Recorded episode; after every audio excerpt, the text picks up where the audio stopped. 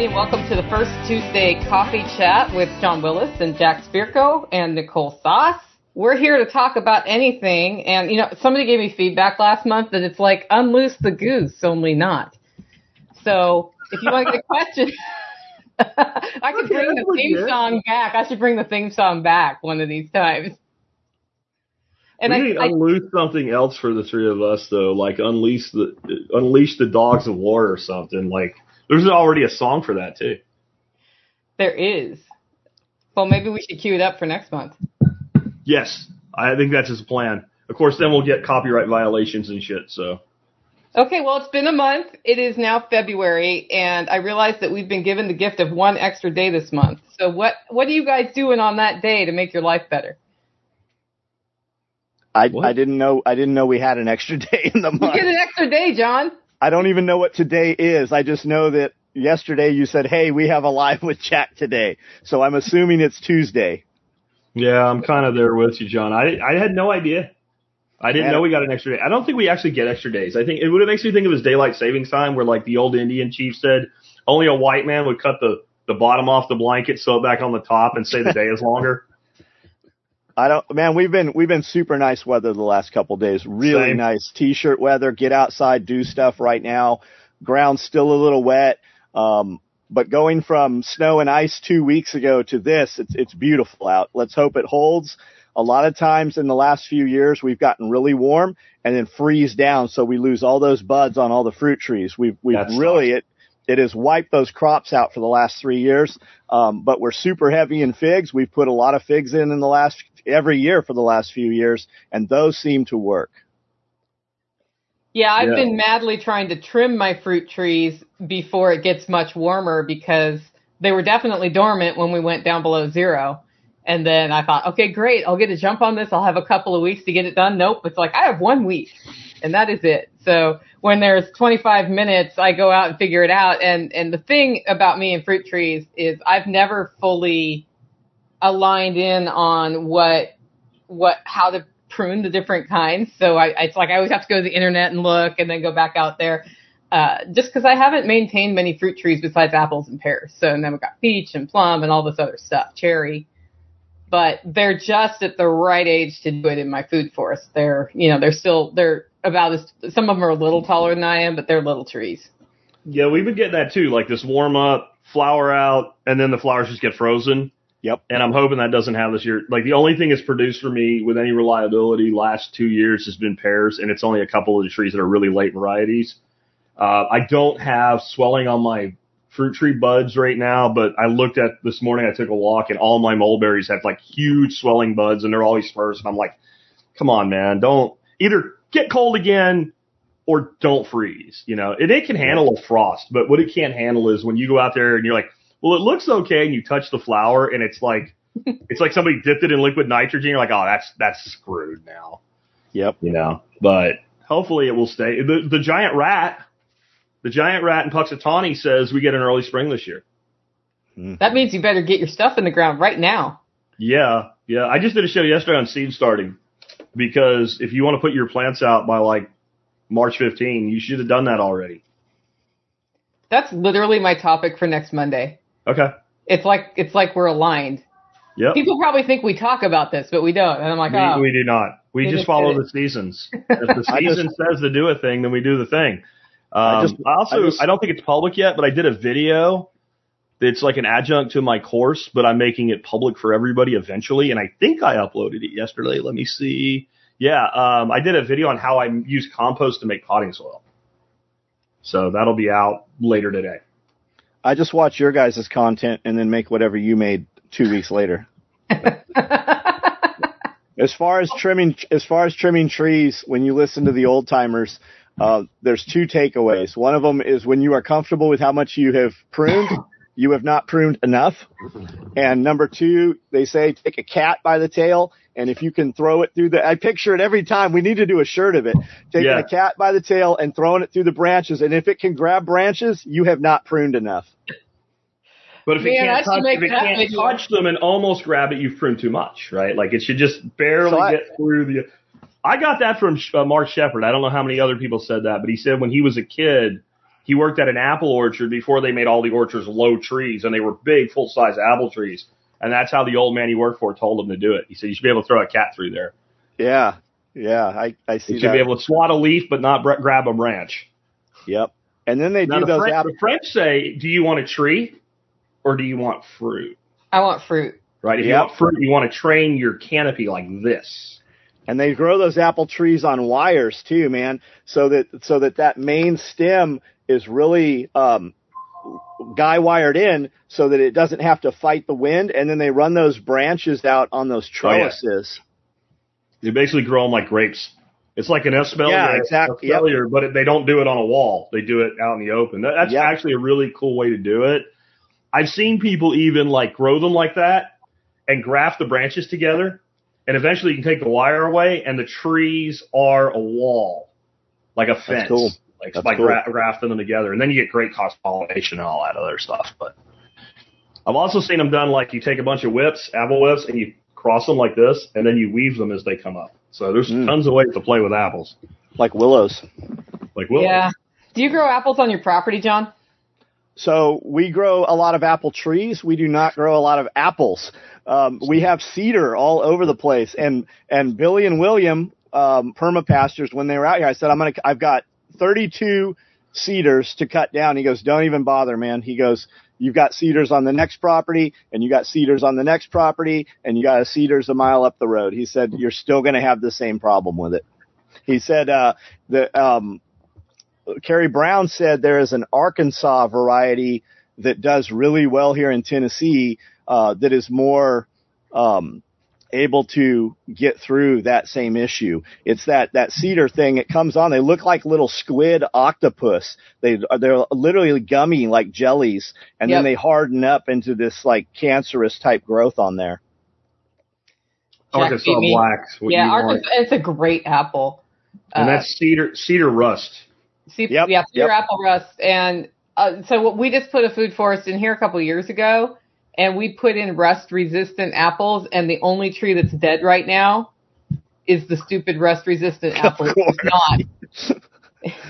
Like Yep. it's it's it's legitimately dead, and there's another one that's barely hanging on. I'm gonna rip them both out and put something else in there because Yeah. I don't I don't feel like fighting it.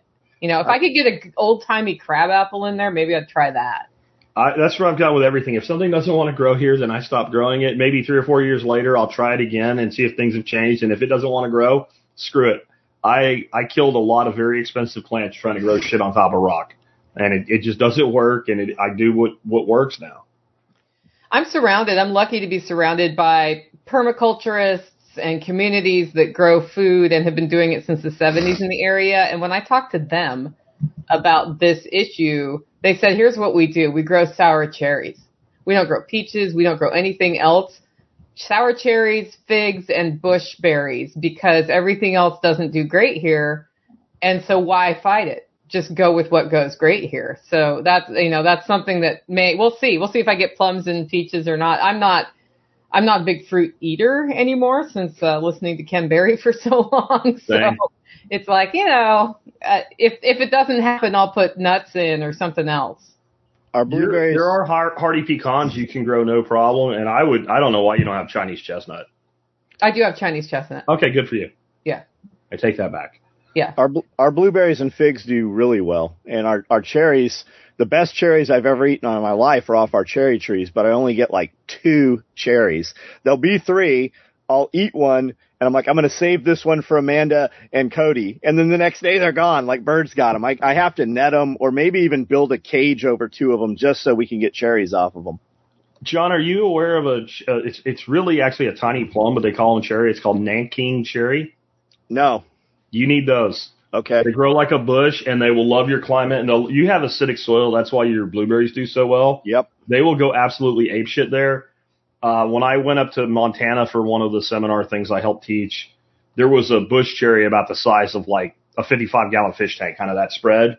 And like 10 of us ate as many as we could off of it, and they were still there. Awesome.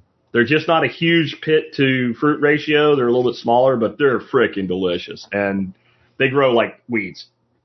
Yeah, growing like here. weeds is exactly what I want in my food forest. They do okay here and then they die. Mm-hmm. So like they'll do like a couple, two, three seasons, and then if they get just that much stress because we're alkaline instead of acid, they just like it looks like somebody poured acid. Same with blueberries. We put a I put a blueberry in. It'll like be beautiful. It'll produce its first year, and then go in our like our heat of the summer, and it just looks like somebody pissed on it. It just goes, I hate you. Why'd you put me here? so Angie does ask, what do they taste like and what are they used for? And I saw you answered that, Jack. Yeah so they they're a really good eating apple, naturally sweet, not too sweet. The the outer skin is a little harder than like your typical grocery store apple, and because of that, if you want a root cellar an apple, the Arkansas Black will last the longest in the root cellar out of any apple I've tried. I yeah. used to get a crate of those at the farmers market every year. I don't grow them.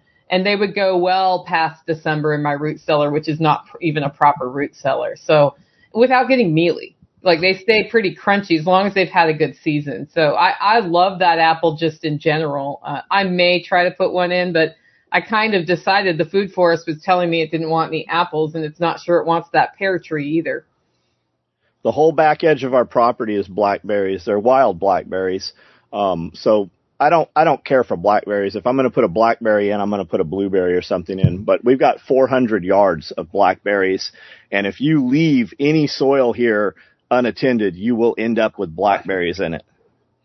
They they make damn good mead, but you're not a mead drinker, so blackberry mead is better than a good cab. Yeah, we get wild raspberries here too in the same what, situation. What's good too is uh, like use blackberry and do like a, a, blackberry vinegar, and then reduce it so it's like a fake balsamic, and that's just awesome. awesome for cooking and shit. Like that's that's how do you. I'm not big on sitting there popping blackberries because they're full of seeds. That's, so what we need to do is a workshop at John Willis's when blackberries are coming on to make the balsamic form. So we could do both. We could make blackberry, be, and then people could go home with it. Like that yeah. would be. Yeah, they're not going to go home with mead. That takes a year to age outright, yeah, especially still, if you make it like that. But we could do go. both. Yeah. That's the magic, being able to make vinegar for food preservation. If you know, without because everybody's talk is without refrigeration. So how do you how do you get that vinegar? Who's I'm who's talking got shortcut version, dude. That's I, mine. That's my old man. Oh. He's 18 years old and he's senile, can't see very well, and he always he's like, "Who's here? Is are any of my friends here?" And then he hears my voice and he stops. That's but, cool. Yeah, he just decided to. Yeah, he walked in, meowed at me, and walked out. That's what he does. Okay, here's one from Christopher. Have you seen the method of growing in desert, dry, windy areas where you dig a pit big enough to live in and plant down there? Uh, Wofati? I think he just means you dig a pit so the wind doesn't hit it, and then you plant in like the valley. What's the in-ground greenhouse called? Oh well, um, it's a. Oh, it's not a wofati. Wofati it's not is, a wofati. That's it's that's that natural Paul's, building thing. Like Hobbit house. Um, Paul's house. Paul's Hobbit house. That yeah, and he gets to call it. He's always like, I, it gets pronounced wofati because I invented it, so I can pronounce it however I want. That's what but, he told uh, me. I know what he's talking about. And there was a dude in Nebraska growing oranges in one. There's a guy in Canada. Walipini. Uh, Walipini. Yeah. I was about to, I was Googling it now. Yeah. Look, Tag, got it. Tag is building a Walipini. There's a guy called Archicopia in Canada that has an enormous one, and he's got bananas in the middle of winter uh, on a regular basis. A pretty pretty neat channel that guy's got. Somebody said, "Are black currants still illegal?" I don't know. Allowed versus able. If if you, I, I want them simply because you said they are illegal. I don't even, I couldn't even identify a black currant, but I'm definitely getting some. It's probably not illegal in Tennessee. There's different states that have an issue with pine rust or something like that, and they apparently don't get affected by it, but they carry it. And if you have a pine rust problem, I promise you, it's not John's black freaking currants that are pine rusting your pine trees. It's but West Virginia they're they're banned, and I don't know where else. My water hyacinth has never escaped the property either, and it dies every winter. So does yours come back? No. Okay. No. I always see Jack for exit and build, and I'm like, hey, bring a water hyacinth. Yeah. So mine die every year. Mine's dead this year. I'll have to buy more this time. Yeah, I'll just buy some then. So Spirko turned me on to Atlanta goldfish, and they're on Amazon and that's where I buy my koi from. And all you need is I buy three water hyacinth and it spreads. You can buy your duckweed, you can buy your pollywogs, your crawfish, your everything from that place. And when you order it, they, I have it the next day when they, when I place my order. and it, it they've been great to do business with right off Amazon. Super easy. Back to currants before we leave that, John. You should totally, and Nicole should too, because of your climate. Currants and gooseberries, freaking tons of uses, and you make a new one by cutting one and sticking it in the ground. Gooseberries nice. are hard to kill in Tennessee because I've had two gooseberries in pots that I forget to water and aren't yeah. automated, and they're now three years old, and I get berries off them every year. Just be nice. careful with your varieties because some of them are like more thorny than locust. Mm. They are. The redneck hates any thorny thing I put in. But they're delicious. I mean, gooseberries are freaking fantastic. That's why they're thorny. They're like they got to protect their shit till it's ripe. yeah. If you look like the best tasting stuff on the planet is all as far as vegetation, it all has a way to try to hurt you to protect itself, right? Like because it doesn't want to be eaten until it's ready to spread its seed that's everything in Tennessee. It wants to stab you, cut you, lay eggs in you, envenomate you. you need to come down here. Don't move here. this goes up like 10x if you come down here. Like yes. we have trees without thorns that will still the, the, the deadfall will still go through your shoe. like our live oaks, like if there's a piece of twig sticking up the top of a piece of live oak that fell and you step on it with thin soled shoes, it goes straight through there like it's a thorn. Yeah. Even though it's dull, it doesn't make it's just so hard. It doesn't matter that it's dull and it hurts more because when it goes into your foot, it's pushing more flesh out of the way. It's like fire, like fire hardened. Yes. Yeah. Except it's not. It's just live oak. Like I, I know somebody who stepped on a black locust thorn. It went up through her shoe into her toe, and she almost had to have her toe amputated. Oh wow! My grandson it was like it was really close. They were going to take her toe off, and they're like, "Well, we got in there, and we think we can save it." That's what did it break wild. off inside or something? Well, it was it touched the bone and then uh, it got infected. Yeah. Yeah, yeah, bone infections. Bone infections you don't mess around with, right? No, that's like if you get if you something touches bone, they should be pumping antibiotics into the wound the day it happens. So yeah. Jeff Jeff T says white mulberry good fodder. We put in uh, I think we put in 300 Russian white mulberry, 300 hybrid willow, three high 300 um, hybrid willow, white mulberry, and poplar. There's a poplar. That's it. Hybrid poplar. Poplars. Yep. Yeah. Whose whose plan do you think that was? I mean, I know exactly whose plan that was. Nick Ferguson. Yeah, something. If only you could come to an event in April and see him explain how to turn trees into food for your animals. Yeah. Yeah. That would be really cool, wouldn't it? It would. I think there's an opportunity to do that somewhere. I think so too. I think he has a nut tree in the he has a hazelnut tree in the mix this year. He yeah. might already be sold out at rareplantstore.com, but he I was listening to that and I was like, "Oh, I love hazelnuts." I actually just pulled two hazelnuts out that weren't producing here because I was tired of it. He put a tree guild together this year and he's calling it the Deer Garden.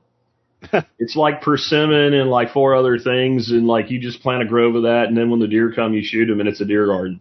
And, and that whole term came from like when I first started, it's like 2009 or something. I was, I was doing all this content about gardening, and this dude wrote in. You could tell he was like a, a, a Kentucky or Tennessee redneck. He's like, you could almost hear the drawl in the text, you know. And he's like, I planted me a, de- a garden last year, like you said, and I hardly got any food out of it. I had to shoot seven deer over it just to get anything out of it. I'm like, you have a deer garden. You don't need to complain. I'd rather eat venison than tomatoes anyway. Yeah, that's. I do know how to keep deer out of your garden really easy though. Real easy. My neighbor saw a ten point buck in August. Oh wow. And that's all he wanted all season was to get that buck. And he spent days waiting for it. And one time he had on a crossbow season, he had like a shot and his crossbow failed and then it ran off and he was so mad. And then I don't know, it was two and a half months later, a couple days before the end of season, he got it. Oh, and cool. we had been, we had like pictures all printed up to put in drawers, like, have you found your buck yet? And all of these things. But, but he shot three other deer. So it was a good deer season here. If you do have deer garden problems, put one strand of wire around your deer garden take some foil and about every 10 feet, put a strip of foil on your wire, wall the fences off, and then smear peanut butter on all the little flags of foil and then turn it on. And then set up a camera because that's the one thing I regret. I did that in Arkansas and I didn't get it on video. This doe comes in, her ears are kind of back, like, what is this thing? And she sniffs it. And she's like, oh, and then the tongue comes out, and then she went like this way, like a horse, over on her back, flipped around and hauled ass, and all of a sudden my garden stopped getting raided by deer. She told all the other deer, "Don't go near that. Don't go near I, that." I think I'm the o- I'm just the only one I saw. I'm pretty sure they all had to make their own mistake. They all had to FAFO. I wonder if that would work for coyotes. Mm. I doubt it. Coyotes? Are the coyotes eating your vegetables? No, uh, but they would want to eat my sheep. Oh, okay. So Yeah. Your put- dogs. Put your sheep- dogs. It might work. Put um like rendered tallow. Smear that on there. You got. For my my dogs might try to get that too, who are with me. Yeah. Yeah, but are your dog? Your dogs are handling the coyote issue, aren't they? they are. It's another friend of mine doesn't have dogs and is very worried about coyotes, and I was wondering if she could do that because she has like perimeter electrical, like two layers of it before you get to her sheep. But mm. you know what the answer is? Dogs. Yeah, the dogs Yeah. fit like I I don't know why people go so around and around and around over dogs, man. Dogs t- literally remove 95% of any issue we would have here on the property. You have to be fenced, but once you're fenced, man, there are no no issues. I've got coyotes on all three corridors on the edges of the property, never inside. We don't have any problems inside these fence lines with anything. No, I heard them last year, and you had a hundred, you know, five hundred people on the property. I still heard them howling at night. Oh yeah, man, when know. they get on a kill out there. But I mean, my dogs, like we don't even have bird of prey problems with these dogs now. Yeah, it's rare here too, and I don't have the setup John has. Like, but we've taught our dogs to bark at the sky when there's a big Yeah. bird. Yep. And um, you know, I was actually hearing about people having problems with baby lambs getting nailed by hawks. I'm like, I don't think that would Wow. happen. Like, I think the dogs would Yeah, would It's like golden. eagle not let that there. happen. yeah, we But- There didn't ain't no even. Cooper's hawk taking a baby lamb. What's a baby lamb weigh? About six, eight pounds. Maybe that much. It's not. It depends, but yeah, not a lot. Well, one, a two pound Cooper's hawk ain't carrying that away, so that's got to be bigger birds that's doing Yeah. that. Yeah, we got bald eagles. We've got No, um, to it. We've got bald eagles. We've got you know uh, some bigger hawks and stuff. But man, we didn't even teach the dogs. The dogs just do it. And then with the guineas on the property, they always early alert. If you look at guineas, there's always one up, and it, Mhm. it it's cool to just watch them because when that one goes down, another one, Another one comes, comes up, up. and they take that high, whatever the highest mound of dirt or wherever, and they're always watching that sky, and they have that different alert, man. And those dogs, they notify right on that alert. If the dogs are even asleep, man, all of a sudden you won't see any dogs, and when those guineas go off, boom, you've got five dogs everywhere. Yep. Just wait. They they figured it out. They've worked it Yep. out that when that bird does something, something's up. Geese are the same way. Yep. When you watch your geese move, you'll always see one head up, and like it's exactly that same thing. Yeah, that's why I like to put young dogs with older dogs. As those the older dogs get older, because they'll have all, they'll have a couple years to train up those younger dogs. Yep. Yeah, that's the easiest thing, especially if you have them garden property. You, you, you then you just have to teach core obedience, and then let the let the pack teach them what to do. Like um, Lucy, our husky mix, she chases bad birds, but I never did anything. It was kind of weird because she was a weird stray, and I didn't ask her for much. Just like don't bite people, and don't run away, and don't bother the cats. And the cats fixed that for me. The, like she had a five year war with Dana Cat and Dana was just doesn't forgive. But one day, I probably had her about 18 months, and she comes tearing ass around the house, barking her brains out. I'm like, what the hell's up with her? And next thing I know, she's got her front feet up on a telephone pole that brings our power line in, and there was a buzzard sitting on that pole. Nice. And I'm like, well, I, I, I don't. And then like a couple weeks later, there was a guy delivering mail, and she's out there losing her shit, and she never did that before. And Charlie's just laying on the porch like, I don't have to do this anymore. I've I've handed this shit off. I'm there if they try to get in. I'll wait. That's cool. Angie, are those Anatolian shepherds trained? That's good. Anatolian shepherds are a great good. do- For people on the audio, somebody says they have Anatolians, Yeah. but Nicole's So- asking if they're trained. So we Anatolians are you, those are the two most common around here for sure, Pyrenees and Anatolians. And the Anatolians have more ass behind them. They're going to be a little more aggressive, a little bigger, um, faster to to bite um, and do do the job for sure. But like our, and we have big super trooper Anatolians, which are, you know, we have Kangals from Turkish mountains and the uh, Pyrenees, we didn't train those dogs. They just did all of that stuff on their own. And then when we put the big dogs with them, those Pyrenees, they started doing what the Pyrenees did. So we run Pyrenees simply because we have them and they're mm. old. Um, but we're adding like when you add those bigger dogs, man, there's they really do that job, and, and it doesn't take much. Like we didn't train those dogs to do anything; they just did it. And even before we ever had any fencing on the property, the goats would leave the property, and the dogs would always be with those goats. Yeah, I have Anatolian Pyrenees mixes, and the way I got them was the veterinarian came out early on with the flock and she was like, you've got to have dogs with these so that you don't have to bring them to the barn every night, which will expose them to getting worms. Mm-hmm. I know somebody who has two for free that are already trained and they wow. were just, the lady, she said, this is the last time I'm breeding them, but my goal is not to have goats or sheep ever killed by stray dogs. And so she just like, as a mission, uh, lets them get trained by the mom. And I just, I mean, that was super lucky for us. We did have to, it took us about three months of training to get them bonded to the sheep and also so that we could handle them. But they've been awesome. We've got a, we have a new Pyrenees. I, I guess I forgot all about her. I have, I do have a Pyrenees pup and she's not even a year old and it's the smartest dog that we've had on this property so far and she's back there with those sheep. And I'll go back there and look. I'm like man where's that dog? Did it how'd that dog get out? And she'll be laying down there in the middle of those sheep with all the lambs.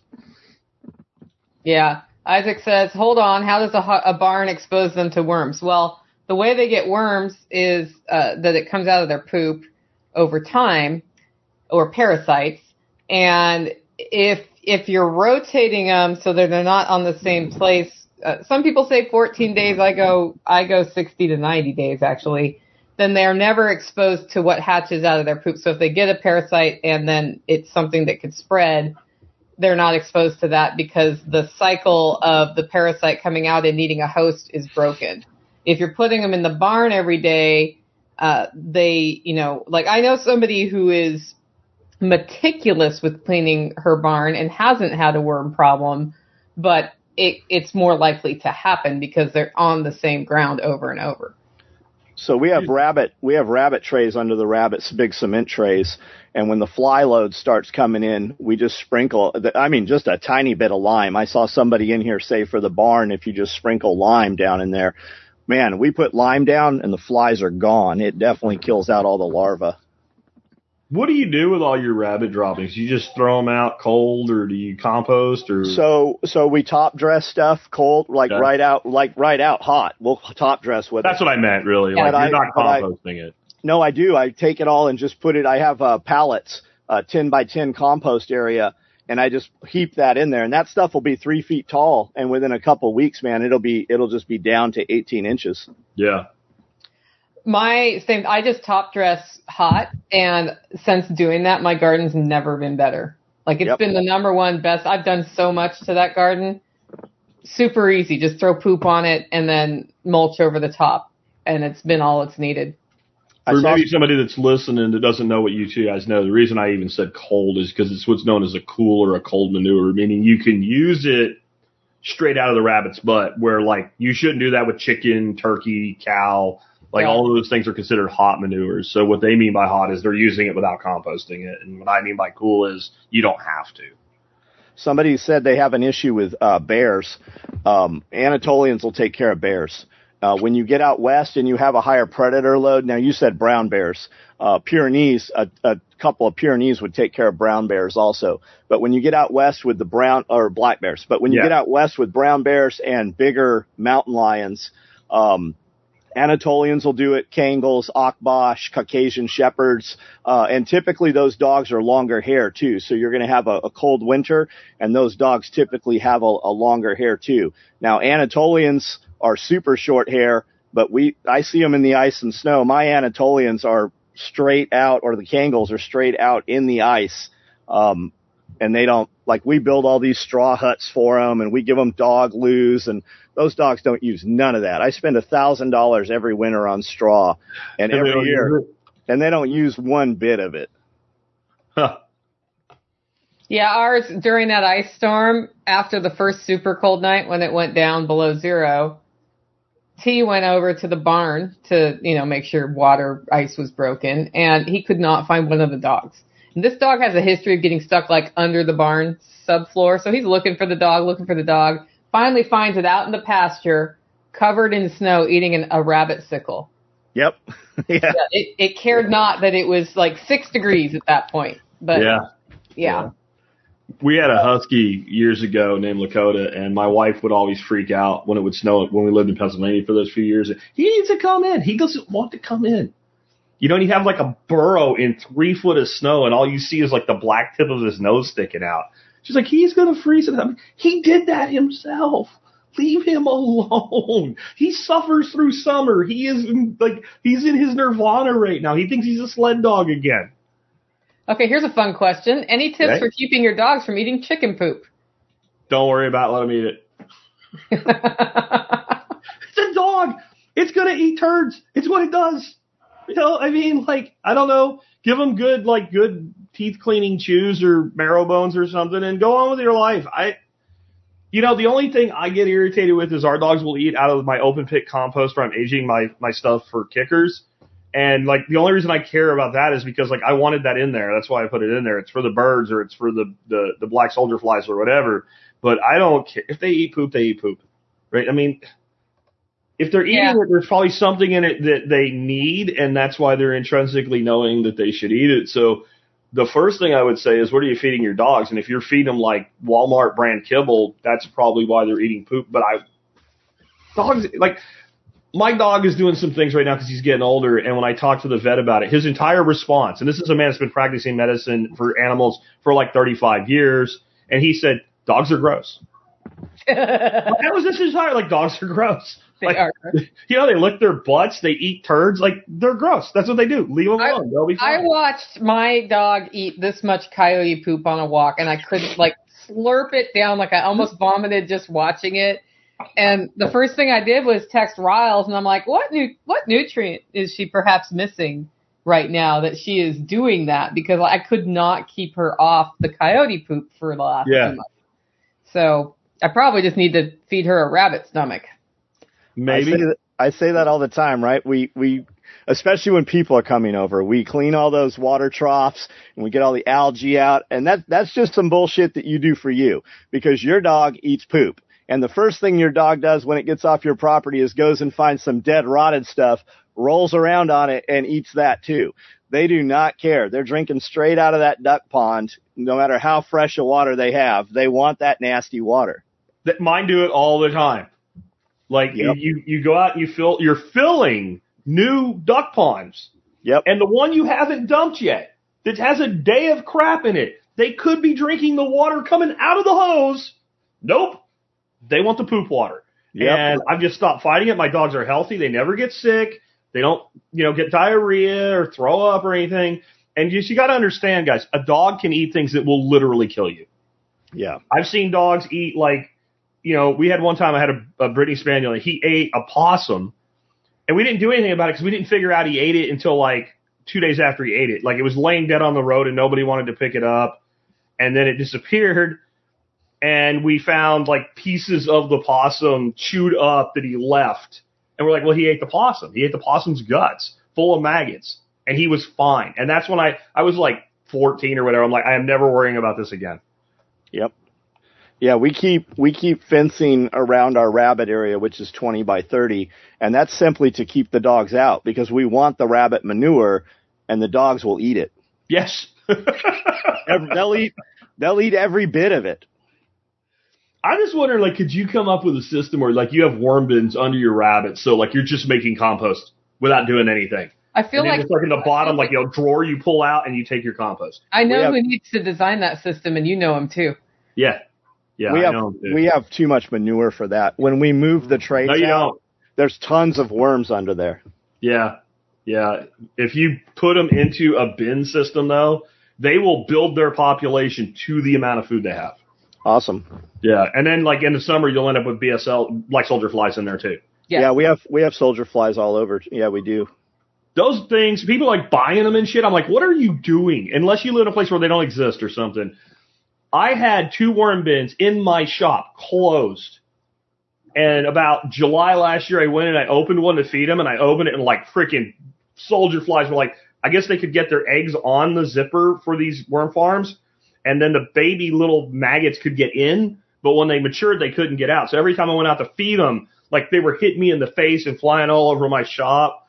I went and got one of my big tractor supply fans and opened the back door and like blew it out to like try to suck them out of there because they were literally everywhere. So I don't know why anybody buys them. So the guys are using when they're growing them, they're using the tailings off of brewing all the grains yep. and stuff. And that leftover, that's what they're using to feed those things when they're actually cultivating them in containers and stuff. They eat coffee get, grinds too. You can get IBC totes full of that stuff. Yep. Yeah. You, if you get uh, like spent brewer's grain, that's valuable. Um, and then uh, again, coffee grinds. So like most Starbucks, they'll if you go in and say I need coffee grinds, they'll hand you like a full garbage bag full of coffee grinds, like yep. any day of the week. Long time ago, when I like first discovered they did that, they were putting out these little like bags of like you know this big, probably like five pounds worth of coffee that weighed ten because it was wet for everybody like you know in the spring because that's when people ask for it. And I went in, I'm like, do you guys still do that? And dude's like, hold on. And he like, it was like a con- contractor bag. And I'm like, how much can I have? He goes, we throw like 50 of those away a, a day. Wow. You can have as much as you want. And it was one Starbucks. I just like caffeinated, um, soldier flies, I guess then. there has to be something you and David can do with that, Nicole, at the next yeah. workshop. Caffeinated soldier flies. I heard your segment on making biochar out of coffee grounds. Yeah. And I realized what I have is coffee beans, which would be even better. Like I have a five gallon bucket of them right now that I've been pouring down a sinkhole. Because or, they're bad well, beans? because well, if a roast is messed up, oh. there's that. Or when it's extremely cold before I can roast, I have to do a batch. Oh, that will not taste roast. good. So I have this bag of really crappy beans that I got like for 49 cents a pound. Like they're, they taste terrible. And I just keep that bag and I use it as my ah. my starter run in that situation. But I end up with that. And when when you said that, I was like, I could probably biochar those, and they're actually the perfect size. They're no, they're excellent. I don't think they would work in the little Michael Whitman stove you have because we yeah. tried all kinds of. Well, I didn't. Do, I'm like, it's for pellets. And when we had the workshop here, there were students. They were out like snipping little pieces of locust branch and all, and they tried like everything to burn anything in there other than freaking wood pellets, and nothing worked. And they finally gave up. I'm like, it's hmm. a stove. Well, I'll tell you what, it's at Blue Sky Biochar, guys. I don't get anything for referring it. I went out and I found out I could buy like the softwood pellets at Tractor Supply are six bucks a bag, five ninety five for a forty pound bag. I've been running ten batches, about an hour each, every day to make all my biochar until I start making kiln biochar again. Cause now it's all wet and all, and I don't want to try to have to like stack the wood in my shop to dry it out. So all my spring biochar is being made out of these pellets and it doesn't make a lot, but you literally like stick them in there, put a little fire gel on the top, light it, turn it on, set a timer for an hour. At one hour, I go to have a, a like a, like an old pot with a lid. I just dump it in the pot, throw the lid on it to, to extinguish it. And then if you try this, Nicole, because I know you own one, you need to rinse it out with cold water because if you're running it continuous, the heat will build up and that little foam stuff on the bottom that keeps it from transferring the heat to the bottom, uh, it will melt. That's an ask me how I know one right there, right? Like, and so I only melted a little bit off and now my policy is at the end, I, I, I take it my outdoor sink, I rinse it out, throw another, you know, three cups of char in there, light it again, turn it on. And you can go through a bag in about a week like that and it'll make like half a five gallon bucket and it doesn't sound like a lot, but go price it. Go price it. And then it also takes away the need to crush it because it's pellets. Have you ever seen what happens to wood pellets when they get wet? Yeah, they, they just oh, fall yeah. apart. So I don't even crush it. I just throw it in and it's going to fall apart in time. Yeah, wood pellets were my hack for when I could not rotate my pigs and okay. they were creating the mud slick ah. that you would throw wood pellets on that and it would absorb absorb all that moisture, make it so you could walk on it uh, that was my interim because I didn't have access to wood chips right then, so gotcha. that worked great. But do you remember Triple? Yeah, Santa Claus looking dude that comes to the workshop once in a while, ain't been around in a while. They were improving their property. They were taking those softwood pellets and they were chisel plowing the pellets into the ground, kind of like hugelkultur light on a broad scale to put organic matter in the soil, and then they went to no-till after that. And so I don't know if it worked for him or not, but I know he was trying it. Interesting. Yeah, you know, I could just run the beans through my roaster till they're really charred. You could do that, except you might set your roaster on fire again. I mean, would, would that's goats, part of the job. Would would goats eat those beans? The coffee beans? Yeah. Probably You're not. No, I mean, if they were just want her goats on might. her roof again. No, I'm just curious. I mean, if that's a way to to pass them through the goats eh, so that oh. they would break down on the soil. Oh, like the coffee they get from Madagascar or Sri Lanka or the whatever. Cat. This raccoon looking thing shits it out and then they pick it out of the turds and No, I was just thinking like a goat would probably crush those things, yeah. you know, and then put them yeah. through their digestive system as opposed to just dumping them in a sinkhole. So, so caffeinated goat juice would not just it be would be like anymore. an actual thing. Yeah. I, I, just goats. I don't like goats, and I just can't imagine. Like it's like feeding a baby coffee ice cream. I just I know I know a lot of uh like brew, brew brew guys feed all those grains and corn and stuff to to pigs afterwards. Yeah, and the, and I get the pigs that. Are, are drunk. But there's no well, there's no alcohol in the spent grain. Well, they're still drunk, man. When you when you it must that ferment or something on its own. Yeah, yeah. Those pigs are are cra- like they are drunk, clearly drunk when you give them those tailings. Huh. Yeah, the one sadness I had, the idea I was going to do with caffeinated goat juice that like it's past now was get Mountain Dew and relabel it. Oh. I never got that done. Uh, John, they, his buddy David and I, uh, pull pranks on each other. And one year he told this like elaborate story that about my life that ended pretending up, to be her, pretending to be me that ended with me selling caffeinated goat juice. It, it started it. out that she was a poor girl growing up in the slums and of Portland. Her mom would and her would sit around with with fingernail clippers and and clip uh like tin and stuff to make glitter to sell to the stripper club. and it goes from that to my, my, and it's like a 10 minute, very detailed story that he had to come up with on the fly in about 10 minutes. And it ends with selling caffeinated goat juice. And she did some shit that was about him selling guinea David, pigs. Dave's Koi, yeah. Dave's Koi. Pet store to you table. gotta get your ass to Texas for one of these, John. I mean, really. It, it's, it's time. It's time. You can leave for a few days. It, it'll be okay. It won't blow up and go away.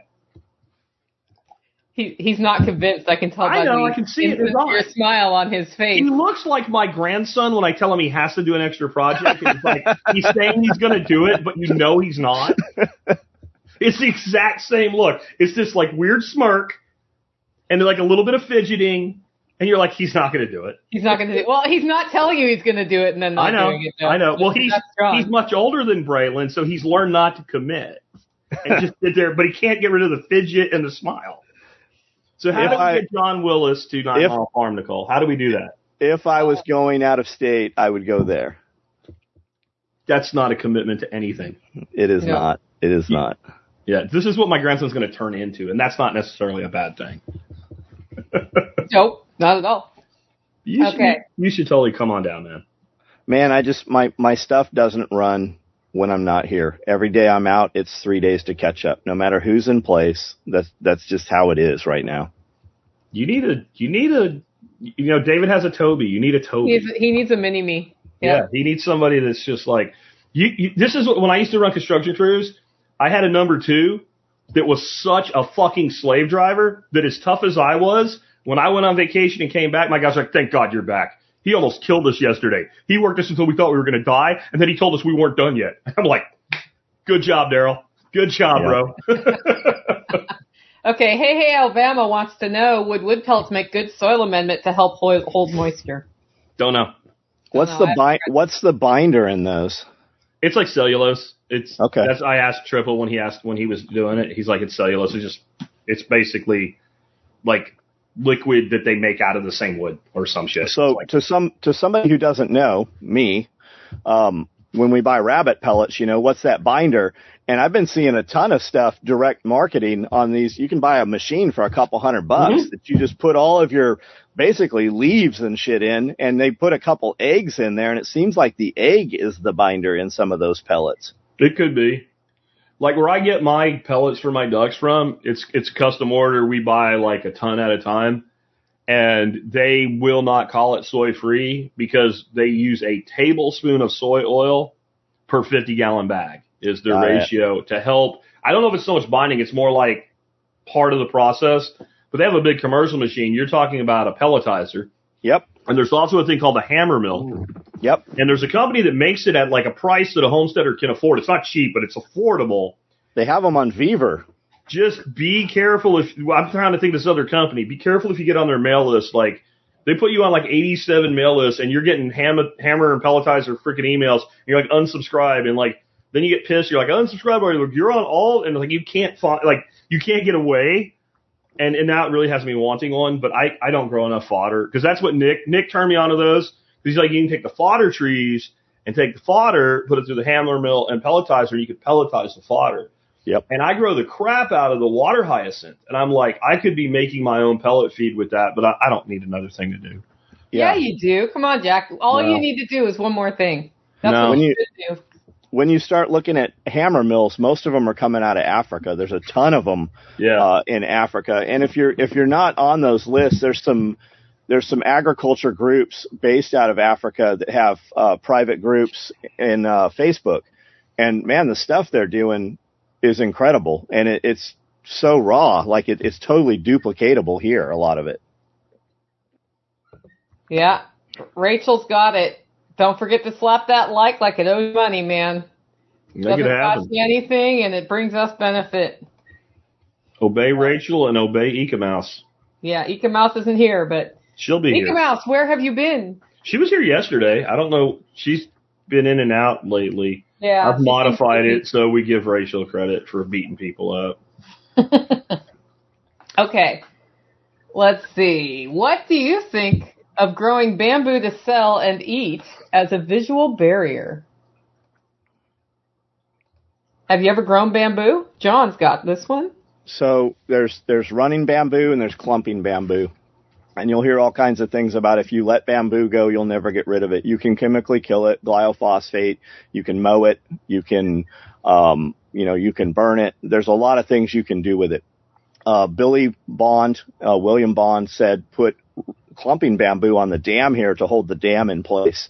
Um, I started looking at bamboo. There are three large bamboo farms right outside of Nashville when you start looking at bamboo, there's bamboo that does one inch and there's bamboo that gets six inch. There's bamboo that gets 20 feet. There's bamboo that gets 60 feet. There's bamboo that dies out as soon as it gets cold and there's bamboo that'll go straight through ice. So if you want bamboo, there is a several types of bamboo that will grow almost anywhere you are. It is invasive. Um, people do lose their shit over it. Like it's a great barrier though. It'll grow super fast. If you've got a property and you know, some, some neighbor comes in and, and cut all the, that barrier down. If you put bamboo in, it'll do it quickly. And, and what I'll throw in on that, I don't know what variety it was, but when I was a kid growing up in Jacksonville, Florida, where everything grows like yeah, crazy, right? And it just goes nuts. You know, they have like an 11 month growing season. You know, maybe one month out of year, you get a couple of freeze days we had these huge clumps of it that grew wild in the woods we used to play in. And we used to go cut like cane poles out of it and stuff. And they weren't the big ones. They would get about biggest to be about an inch in diameter. And you, it's by itself in the woods growing in a clump. And that clump would just barely expand every year. It didn't do like the runners, like he's saying, they will like, the bad thing about runner is it will like if you live in the burbs or whatever, it'll go under the fence and start popping up in your neighbor's yard and they get pissed off and all. But clumping's no big deal, and it's a, it's a grass. No matter how tall it gets, it's a grass. It generally grows two to three inches deep as its root system. It may go as deep as six when it gets a very large variety. So it's really easy to wall it off. Like if you take like heavy weed blocker or uh, not weed blocker, uh, like pond liner material, cut a trench a couple feet deep and and line that trench with that and backfill it and plant tumblers there. It's not going anywhere. And like John said, you can you can mow it. Like when it first comes up, it's little pieces. soft. And if you keep an area mowed, it's not going anywhere. So Yeah. if you plant it against a fence, leave a mow area. And by the way, I've learned that the hard way. Like anything you plant near your fence line, do not plant it against your fence line. Leave enough room for whatever you mow with to fit between the thing and the fence. Yeah, and and it'll grow like some of that stuff grows so thick you're you can't walk through it, and No. you can use it as piping. You can knock those membranes out with a piece of rebar. Yep. and you can move it to you can use it to move water with and stuff. Yep. You can fire harden it. You can use it to feed to animals. Plus, you could get a you could get a panda bear. Yep. I You once can cut a wove piece. some into a shower curtain for my outdoor shower. You can cut a piece on each side of the thing and throw it in the fire and run away and wait. That's cool. I, I, suggest backing off quite a bit if you try that. And having a hose to put out fire if it spreads coals. Because it's, Now, this one's a really important question, Jack. Okay. Where do I find your biochar course? I have some Okay. money I'd like to give you. I mean, I've been hiding it. It's impossible to find, you know, it, it's at homefoodsystems.com. Homefoodssystems.com. Just go there and you'll be able to figure it out. And if you can't figure it out, you probably shouldn't take the course. I mean, I'm laughing because I literally kind of had to ask that question because I forgot that I bought the course and then I couldn't find any reference to it. Get on my daily me. mail. It's I'm on your daily mail. Daily Yeah. mail every day for the last 40 days. well, No. every weekday. Every weekday. Because the Every daily mail's weekday. only weekday mails. Yeah, important to know. She just Dean- ignores my shit and then says I don't tell her. That's what it is. Yeah, I Uh, just on read that- your stuff. On that, I did I did give Billy Bond, who is like a compost, you know, master, uh, the course for free, and he took like he didn't want to say who made it, but you can figure it out. He took like a forty five hundred dollar course that was a very long, in depth, intellectual course, and he said I covered all of the pertinent information in the first ten hours of that course in my first hour of mine. I thought that was a pretty good accolade, so it's it's probably worth the forty bucks it costs, guys. Yep. Dean Mullis asked, "What kind for North Carolina of bamboo?" Uh, if you get on your marketplace in your local area, there you'll find guys that have chopped down bamboo, and you will find guys that'll let you come out and dig up bamboo. So I would communicate with those guys and see what's Yeah. growing in your area. And typically, when you get on and search bamboo for sale on Google, you'll find a farm in your area, and they'll list which types they have. But back to what you said earlier. Well, what do you want it to do? Because just because you're in North Carolina, do you want a runner? Do you want a timber bamboo? Do you want a, a, like a, a fishing pole bamboo? Do you want to be making small barriers, big? What do you want to do with it? That's and then find the adapted to your region bamboo that is that type of bamboo. Because some of the timber bamboo, if you can grow it, man, you talk about construction material. And, and one of the most renewable things on the planet, you cut it down, it's grass, it, it grows back. Yep. Do you, uh, do you, either of you guys ever watch Mythbusters? Yes, Sometimes. used to. Remember the old thing that we kind of all took as a myth, like the, the you know, Asians would torture people by stringing them out over bamboo and letting the, the, the shoots grow through their body. And so they tested that. They made like this giant, you know, ballistic gel with skeleton and all, bought, and they did it, and it totally freaking worked. It grew right straight through them. right through it. Like, and it took like two weeks, and it was coming out the top of the body. Hmm. So, Well, that, that's a pretty picture. Thanks, Jack. so I'm just saying, you know, there could come a time in the future where we need some deterrence from people being on our land, and that that's a, That I'm would be pretty a deterred by that. Yeah. You hear what they did to the last guy? It's really interesting that all of the questions are about animals and gardens this this week or this month. Have you ha- ever had botfly issues with rabbits? Not that No. I'm aware of.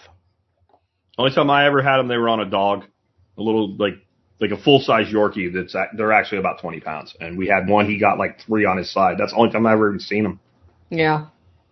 Yeah, I've never seen them. I, I hope that saying that does not make them Yeah. Not they're all just converging on the holler like right now. Nicole said.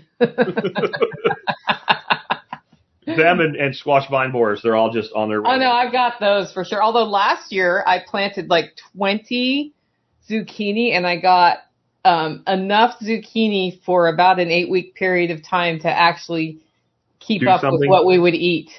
Yeah, no extra. And that Mm. came off three plants that survived the 20 plant planting. Yeah, So they say that people that grow it commercially have no problems with them because if you plant enough of it, it just there's not as many of them as you think. And since we all plant like two or three plants, all of them go to those two or three plants. I think they are scum and they need to die, and I'm not sure how to make that happen. What I thought Stephen Reisner said something you could do about those at your workshop. He did, but it's missing a point, and that is that. So what he's doing, and this is very, very interesting to me. He's basically making something called IPMO, where you're taking insect parts and insect frass, or you, if you don't have insect frass, you use like this stuff called chitin or crab shell or whatever, and you're growing a fungus. And what that fungus is, it's a specific fungus that eats exoskeletons.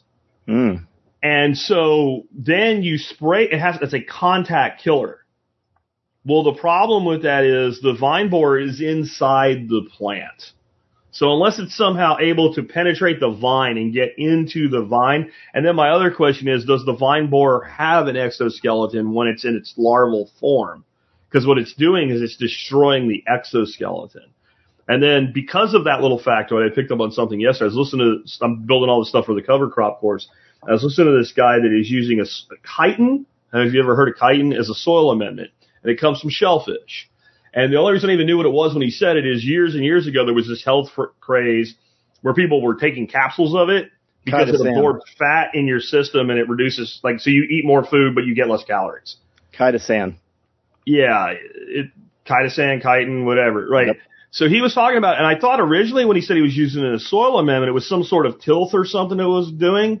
Well, I re-listened to the thing yesterday while I was doing a project, and he said something about it reducing fungus and fungal damage and some other things about pests. And I'm like, I wonder if just putting it out there is creating that fungus that Steven is cultivating that's actually destroying uh, other. And it was also like helping to break down the corn stover because, like, if you do no till with corn, if you don't have enough fungal activity yet in your soil, you end up with a residue problem. So I'm wondering if there's some connection there, but I haven't figured it out yet. Yeah, that dude's smart he's smart, but he also is a little, little Stephen Harris in him, doesn't he? Uh, yeah. he's my interview tomorrow too. Oh, you're interviewing again. I just listened to the one you did in January. Yeah, he is. He's Nick Ferguson. I said when we sat on a panel with him, like the guy opens his mouth for five minutes, and we both feel like idiots. We feel like we don't know anything. What I love about how he talks is he just he talks kind of fast. Yeah. And it's very densely populated. Yeah. And it's just like stream of consciousness off the top of his head. And, and like he, none of he the words like that all the time. And so, none of the words are useless. Yeah, no. They're but all, he does make it understandable to Yeah. normal people. So we should see if we can get him on here, John. I, I wonder how John and Steven would get along. Probably fine. It seems Yeah. like the, the, the Harris comment, I don't even know anything about it other than he's pissed some people off in my telegram. And it seems like it's all political shit. It has nothing to do with gardening and stuff from what my wife said. I don't, I don't run my telegram group. I just tell people when you join my telegram group, we have moderators, do what they say. Because if they get rid of you and you come to me, I'm going to say, I'm sorry. I, I don't even think, like, you don't give somebody a job and then question how they do it unless they're really screwing it up. Yeah. No, Harris is not back. Liberty Garden, no. No, That's never happening. happening. Never, never, never, never, ever, ever, never happening. Okay, did one of you do a video on raising worms? I'll look for it if you did. I have I- not. I didn't. No. No, I murder worms. I don't really do videos on things. I just do videos where we talk about a thousand different things. Or your Yep. morning videos where you yell at everybody. Those are my favorite. They're like 30 seconds long. Get up, you fucker, and get to work. I'm not really yelling. I mean, people are just so sensitive that they take it that way. But Uh, like I'm my, gonna do, like, you say you're not yelling. This is my impression. Motherfuckers, 4:30. You aren't here. You're in bed. You're watching this at 10:30, and you just got out of bed, and you're talking about how you can't get shit done, but you're in bed, and I'm the fuck up, and I'm working. Get your That's ass to work. Sleep faster. that's I gotta right, do sleep something. faster. I also went to bed at 12 midnight. Yeah. Yep. Yeah, no, like I don't, I don't make videos like on worm bins or how to raise rabbits or anything. I just walk around with a camera while I'm doing all those things. But there's no real catalog to those videos. So if you watch the compound videos, there's a ton of knowledge in there and a ton of evidence of what I've done. There's just no way to, like, we can't title what that video is about because it's about 20 different things. And there's, a, and there's a hundred of those. Yeah, you're doing 20 different things every day or at a time. That's why. Yeah. If we broke all our content into 10 different YouTube channels, all 10 of those YouTube channels would be much bigger than the one YouTube channel that we currently have. Yeah. I, I well, we've just started a project on Gorham and I where we're recording cooking videos and Yep. it takes a lot more planning than you think for us to stay on track with the thing. Like we had to be like, okay, we're going in and we're, we're just doing this. Yeah, Because no once doubt. you get going in the kitchen, it's the same thing. It's like, well, oh, and while I'm at it, I'm drying this or I'm processing that or I'm fermenting that because in the in between times you do stuff. Yeah, for for every 10 minutes of video you see for for a really good 10 minute video, you've got 10 hours of prep before that or 10 hours of actual, you know, work. Yeah, somebody says people think John sounds angry to me as the voice of an angel. I don't think I've ever seen you actually furious No. the whole time. I've, I've never seen you mad or heard you sound mad to me. No. But but I can understand like when you need to get somebody's attention, you get their attention. People are just calibrated very uh low. They're just very sensitive. I mean, most people you come in contact, well, not not us, right? When Yeah. we shake shake a man's hand, typically he's going to have calluses, but most of the world does not. No, they don't. And they It's are worse getting if you're a woman because they're really not used to you just answering or Right. saying something specific and direct. I say it all the time. I'm like, what, what's the, what do you want me to get out of this? Right? You've given me 20 sentences and I still don't know what. Just tell me the thing. Like, get What- to the point. is your question? That's that's why I don't talk on the phone. Like, just message me so that I can answer you in as few words as possible. exactly. Exactly. You're looking for an answer. I want to give you one, but I don't have time for your life story for this answer. Yeah. It is basically, what do I feed my chicken or whatever, right? Like, like so the, it, it, I used to say this about my, one of my friends. He was like, he was going to tell you a story about like what happened last night at the club. And he, it, he wasn't this bad, but I would, I would mock him and I'd be like, in the beginning, good and evil were separated by the light. I mean, that's like how his story started. Yeah. Like, oh dear God, Brad, will you just say what the you want to say? Like, holy crap. You have We'll to have- understand the background. No, I don't have to understand the background. I really don't. Yeah, we'll have people come in here that, that'll work here for a while, and I, and finally I'll just pull them aside. I'm like, look, before you do this next time, you need to ask yourself, do I need to know what you're about to tell me? Does it does it affect me in in our my my position when I pay you? Does this have anything to do with what we're doing? And if the answer is no, then I don't need to know about it. Like Yeah. I, I pay you to be here. If you show up on the weekend for free, that's when we can have that conversation. You know who's not here on the weekend? You're not here on the weekend. Yep. You were here. Well, I, I just want, you know, I want to have this relationship or I thought it would be better. No, but you're, you're only here when I pay you. When I cease to pay you, you stop showing up. Yeah. So what it, give me the information I need. Yeah. Yeah. I used to, when I was in the corporate world and we'd have a meeting and it started to go sideways, I would just not say a word. I would just get up to the whiteboard and I would write on the whiteboard, does this affect revenue? Exclamation point. And I would stand there like this until everybody shut up. Because if we're talking about something that does not affect the revenue of the company that we're having a meeting for, it doesn't need to be on this time where, you know, you, when you do a meeting like that too, you have like, the lowest paid person in that room might be making 75 grand a year and the highest paid might be making a quarter million. You're taking all this expensive group and you're putting them in stasis for 45 minutes for your bullshit. No, no. Yeah. And I feel like that from the minor thing, like you're not one person bugging you all the way up to the top of the chain. You, there's no place for that. If that person's, I bet if that person clocked out, I'm done for the day. It's six o'clock at night and they stayed after and wanted to talk to you. If you weren't doing something, you'd have that conversation then. Yeah. You're not People paying like- them. I I'm want not to come. paying you to ask me questions. yeah, peop I want to come hang out with you. I don't hang out, and you can't keep up with me to while I work to have a conversation. The only time you'll ever see me hang out is the day before an event, right? Yeah. When when you have the VIP guys come in or you have a pre-class come in, we sit around for a couple hours and bullshit. That's the only time I hang out. Like you won't ever see me with a drink in my hand. Like Yeah. you'll never see me out having alcohol in public. It just it's just not there, you know. Th- those that's the time I hang out. If you want to hang out, you got to show up someplace pre-event. That's when we have a couple of hours to hang out. So early bird tickets are available at selfreliancefestival.com and you can come to the Compound Pound. It's April 6th and 7th. Friday before we've got actually a number of really cool classes. We've got a homestead medical class. We've got fight like a girl. which is a self-defense class. I've even got an herbal class now that's going to go right after Fight Like a Girl for two hours from an herbalist out of Nashville. And then Monday after the event, Carrie Brown's doing a four or five hour wild edible class on the property. Yep. So that's all over at selfreliancefestival.com, just in case you want to hang out with John Willis. That's the way to do it. Well, I, I tell guys it's worth even if you if even if you don't want to take the class, it's worth buying the class to get access a day early. Not for John Willis. All the other presenters yeah. are here. Like yeah. you have access to dudes that like some of these guys cost seven thousand dollars to have some of these people on on target, you know, and yeah. you have access to have a conversation with these guys when nobody's there. Yeah, and the VIP pass this time, what we're doing is having speakers speak.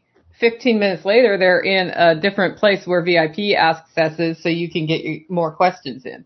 Yep. Like that's part of the speaking arrangement now, and and that w- that's always been the intention. Uh, our friend Bob just helped me formalize that in words, so he's been super helpful. And and mentioning Carrie Brown, I've got a video going live with Carrie today that we filmed a couple months ago. He was out here and planted. I think we planted. We he he planted 37 trees, and then he was here this week, and we filmed a, a podcast um, that I think is about 90 minutes. That'll go live pretty soon, and both of those are are great videos. Yeah, Carrie is a smart dude. Very, and he also put gooseberry on your property. Just FYI. Yeah, he yeah, I saw that. he saw I said that in the in the comments. It's funny. I, I framed this as we're going to talk about current events, and the current events we've talked about is how to make your garden better. So here's another question: Do you guys have any certain type of soil amendments for garden beds? Rabbit manure, compost. Yeah, I don't have anything I need to add to that. I am going to start cover cover crops. I realized listening to your interview with Stephen last month that the way that I have used as a foliar spray, I can put in higher amounts in my soil when mm-hmm. I'm making cheese. So I'll probably mm. start. I'm going to start doing that this year more. Um, Using I, a lab. Yeah. Well, it's well, it's it's actually I'm going to take the whey from my cheese. That's your lab. That's your lab. Yeah, that's the lab. Exactly. So um, I hadn't thought about that. I'd always used it on tomatoes to help deter blight, which it's kind of okay at. Like aspirin yeah. is way better. Yeah. But I can just put it straight in the ground and, and I generate a fair amount of whey. So that's, that was, it was just one of those, um, it was one of those things. Uh, just asking what the Mega Pass. The Mega Pass is not up yet, but it will be up. And the Mega Pass, you get to choose which Friday class, and you get SRF, and then you get the Monday class. So that's that's what that is all about. Uh, I do have a question into the instructor for the Fight Like a Girl class because I've had a couple guys who want to take it too. um, which sounds funny, but the the strategies he's teaching, I could see it. Um, oh, I, am thinking it works, totally but I also fitting. think that you set it up for a particular group of people, and maybe they need their yeah. own thing. I'm just, well, I'm not doing that to protect their feelings. So. Oh, I know it's not about feelings. It's just like yeah. you set it up for that group of people, and maybe that group of people is very comfortable taking it because it's for them.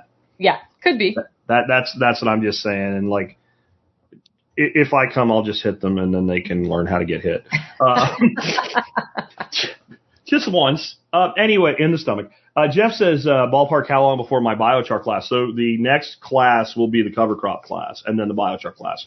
But I will tell you, if you go to the survivalpodcast.com forward slash biochar, you can find enough information to start making biochar tomorrow morning if you want to do it, right? But I am going to put it through the same process and it's going to be more complex. But the reason I'm putting it last in that trifecta of the first core classes is I already have so much information available on it. And the two hour podcast I did on it that I did PowerPoint with and all, if you can't make biochar after that, you don't want to make biochar. It's it's it's not that difficult, but when I do it, I am going to gear it 100% like the compost for the backyard small producer type thing. We're not going to be doing like retort kilns and stuff. It's going to be like open kilns only, real simple, but that's going to be the third class. So it may probably, you know, I mean, I've got to do the co- the cover crop one also is going to take a lot more work for me because even though I've been doing it, the academic stuff behind it, framing it to where I can explain it, it's taking a lot more research where I already did that with the biochar. So since it's the harder one, I make myself do the things that are harder first because then it's downhill for the rest of the year type of thing. Yeah, that makes sense to me. And I've seen your biochar presentations. I've seen classes. I've listened to that podcast. You can get everything you know out of it right now.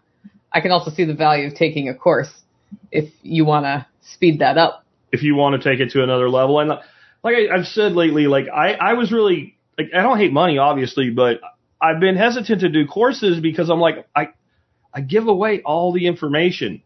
But now having built them and consolidating them and putting them through a process, I'm like, okay, I get, I get what people get out of it. The way I explain it is like, when I used to do fiber optic work, you would take this little glass thing and put it in a ceramic connector and you epoxy it or you UV cure it and then you cut it off with a diamond cutter and then you had to polish it in this figure eight motion that after all these years, I haven't done this in 28 years and I can still do it exactly because I have that muscle memory. And you train somebody and they were 20 minutes on one connector and you should be able to do it in like 60 seconds. And it would take them 20 minutes to still be shit. And you'd grab it from them and just, there you go, look at it in the microscope. And what you didn't realize, like this person wasn't dumb, they just didn't do it before. And you had developed all these little tiny movements in your hand, this minutia that you didn't even know you were doing that you just developed by, you know, sitting in a telecom closet for eight hours a day for weeks. you, you get into that mode.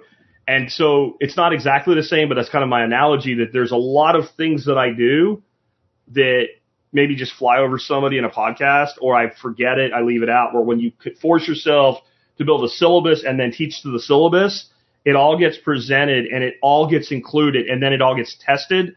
And I've built my exams to reinforce the learning so that the person knows the takeaways they should have had. And by going through that process, it's not about passing, it's about reinforcing learning. And it's, it's, it's worked out really well and I should have done it 10 years ago. But now you know. But now I know. Ask you how you know. And, and how I know three aspirins in a hole because James White. So yeah. whenever I put tomatoes out, I put three aspirins in the hole and I stick an aspirin in there like a fertilizer tablet like once a month. I mean, not to derail it, but I put two aspirin in the hole and it still worked. There you go. Won't Tums Tums do the same thing? It doesn't have to be aspirin, right? Tums will do it. I'm not sure about that Tums because it's not a calcium thing. Yeah. So that's the asp- and rot. Yeah. This is blight. Got it. And and no one's really. It's like it's like throwing a barley straw into a pond and it gets rid of the algae. Nobody's really quite exactly sure of the mechanism, but it Got works. It. Copper. Well, I, start, I do my seedling starts with aspirin in the water. Oh, in the water. Like all because I do, you know, like I water with sort of an aspiriny water. Okay. Cop, copper rod, copper rod in your water will take care of the algae also. Hmm. I, I haven't tried it. I've seen a lot of short form content. And back I have to a the very green fish tank right now that I've been fighting. I'm going to stick a copper rod in there and see if it works. Yeah, see if that does. Um, guy asking about uh, top dressing or or fertilizing raised beds. I also water my raised beds out of my aquaponics system. I've got a submersible pump with a garden hose and that's what I water whenever I water. So it's getting the nutrients out of the aquaponics system also. And his, the, his stuff looks good. On the copper, is it like leave the the rod like in the water and out of the water, or completely submerge the the rod? I just saw him taking like any piece of copper, like chunk of copper, yeah, and just putting it in the tank. So it's all the way submerged. Okay. Mm-hmm. Right. I didn't know if there was some sort of energy transfer. Yeah. Voodoo actually makes me feel more likely that it will work. There's a there's a ton of content where they're wrapping copper wire around dowels and pushing it halfway in, halfway out of the raised beds too.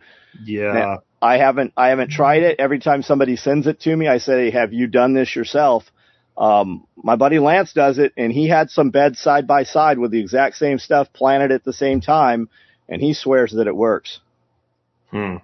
I think I, Carrie may have tried it too. We should ask him that question or he at least talked about trying it at one point. So, okay, you guys got anything for tobacco leaf moth on tomatoes? No, I don't. Mm-mm. Stephen Ryder's IPMO. Yeah. Uh, on clay. So you mix kaolin clay with water, and anything that's that's having itself munched, you it's like a very thin slurry, and you spray it with just a regular sprayer, and it'll leave like this white coating on it, almost like you like loosely whitewashed it and then any kind of insect that, that feeds on that, when they bite into it, they're like, think of like, if you've ever gotten some really dry, like what was the thing you used to try to get people to eat and it would dry their mouth out, like a pile of saltines or I don't know, half a pound of paprika or something you used to get your buddy to try to. It does that. It it just yeah. you know. It, it clogs up their mandibles and all, and they hate it, so they stop eating it because you've ruined it for them. It's like a steak's delicious, but if you, you if you poured putrid stink on it, you wouldn't want to eat it. Yeah, I know. I like various different kinds of caterpillars. I just pull them off. That's, That's great. Yeah, and the caterpillar, the caterpillar thing. If you go out there at night with a, a bright light, man, they're they're pretty easy to pull off. And then the Japanese beetles, I go out just from blueberry to blueberry to blueberry or when they're on the and they seem to go back and forth between peach trees one year blueberries another. But i just have a little i literally a dust buster now i yeah. use uh oh you uh, suck them off? shop. Yeah man and it works so easy. Because once you if you try to crush them i used to crush them in place. As yeah. soon as you vibrate that bush though they all fly off. Whereas that when you have that high powered vacuum like a DeWalt or a Milwaukee, it just sucks them right out of there. Yeah. I'm guessing he's really actually concerned about the hornworms. Yeah. Super easy. The, the moth doesn't do anything, right? So what I do with them when I see them, and like he's right, if you shine a light on them, they show up at night and they come out at night. I just take a really sharp knife and I just draw it across their back and let them like bleed out. And I figure, and I don't do that just to be a dick. I do, I, I do that because I figure anything that might feed on them, that would weaken them and increase the population of something that would feed on them. And they green, they they bleed like this green Vulcan blood, man. It's great. Don't they show up under a black light? Yeah. Yeah, that's what I'm saying. Yeah. Yeah. Yeah, I have a black light for that purpose. I had last year I was like, great, no hornworms this year. And then I went away for three days and I came back and I was like, oh, there they are. And it took probably every other day for about a week of just picking them and they were gone. And then anyone I see that has the wasp eggs laid in it, I leave them there because they get mum, like the red wasp will um, lay eggs in them, and yeah. then more of them come, and that's their predator. So the worst year I ever had, I was pulling them off, even if that was the case. And I really actually just want those wasps around, even though I hate wasps. I actually think it's the little bitty wasp. I oh, can't think of that, that, lays where you see them like, and they have like all the eggs in their back and yeah. shit. Like, I think that's them. I think red wasps will probably just stab them and murder them and yeah. take them away. They're awesome too. Uh, Mr. Mr. Greg is saying bifenthrin insecticide is approved for crops if applied six weeks before the harvest. I'm not going to get too hard on that pesticide because I'm not familiar with it, but I don't use any pesticides. And, you know, like the IPMO is actually targeting the exoskeleton with a fungus that's natural. So that I'm okay with. Anything that's an insecticide that we spray an insect with, even if it's organic, what it tends to do is attack the nervous system.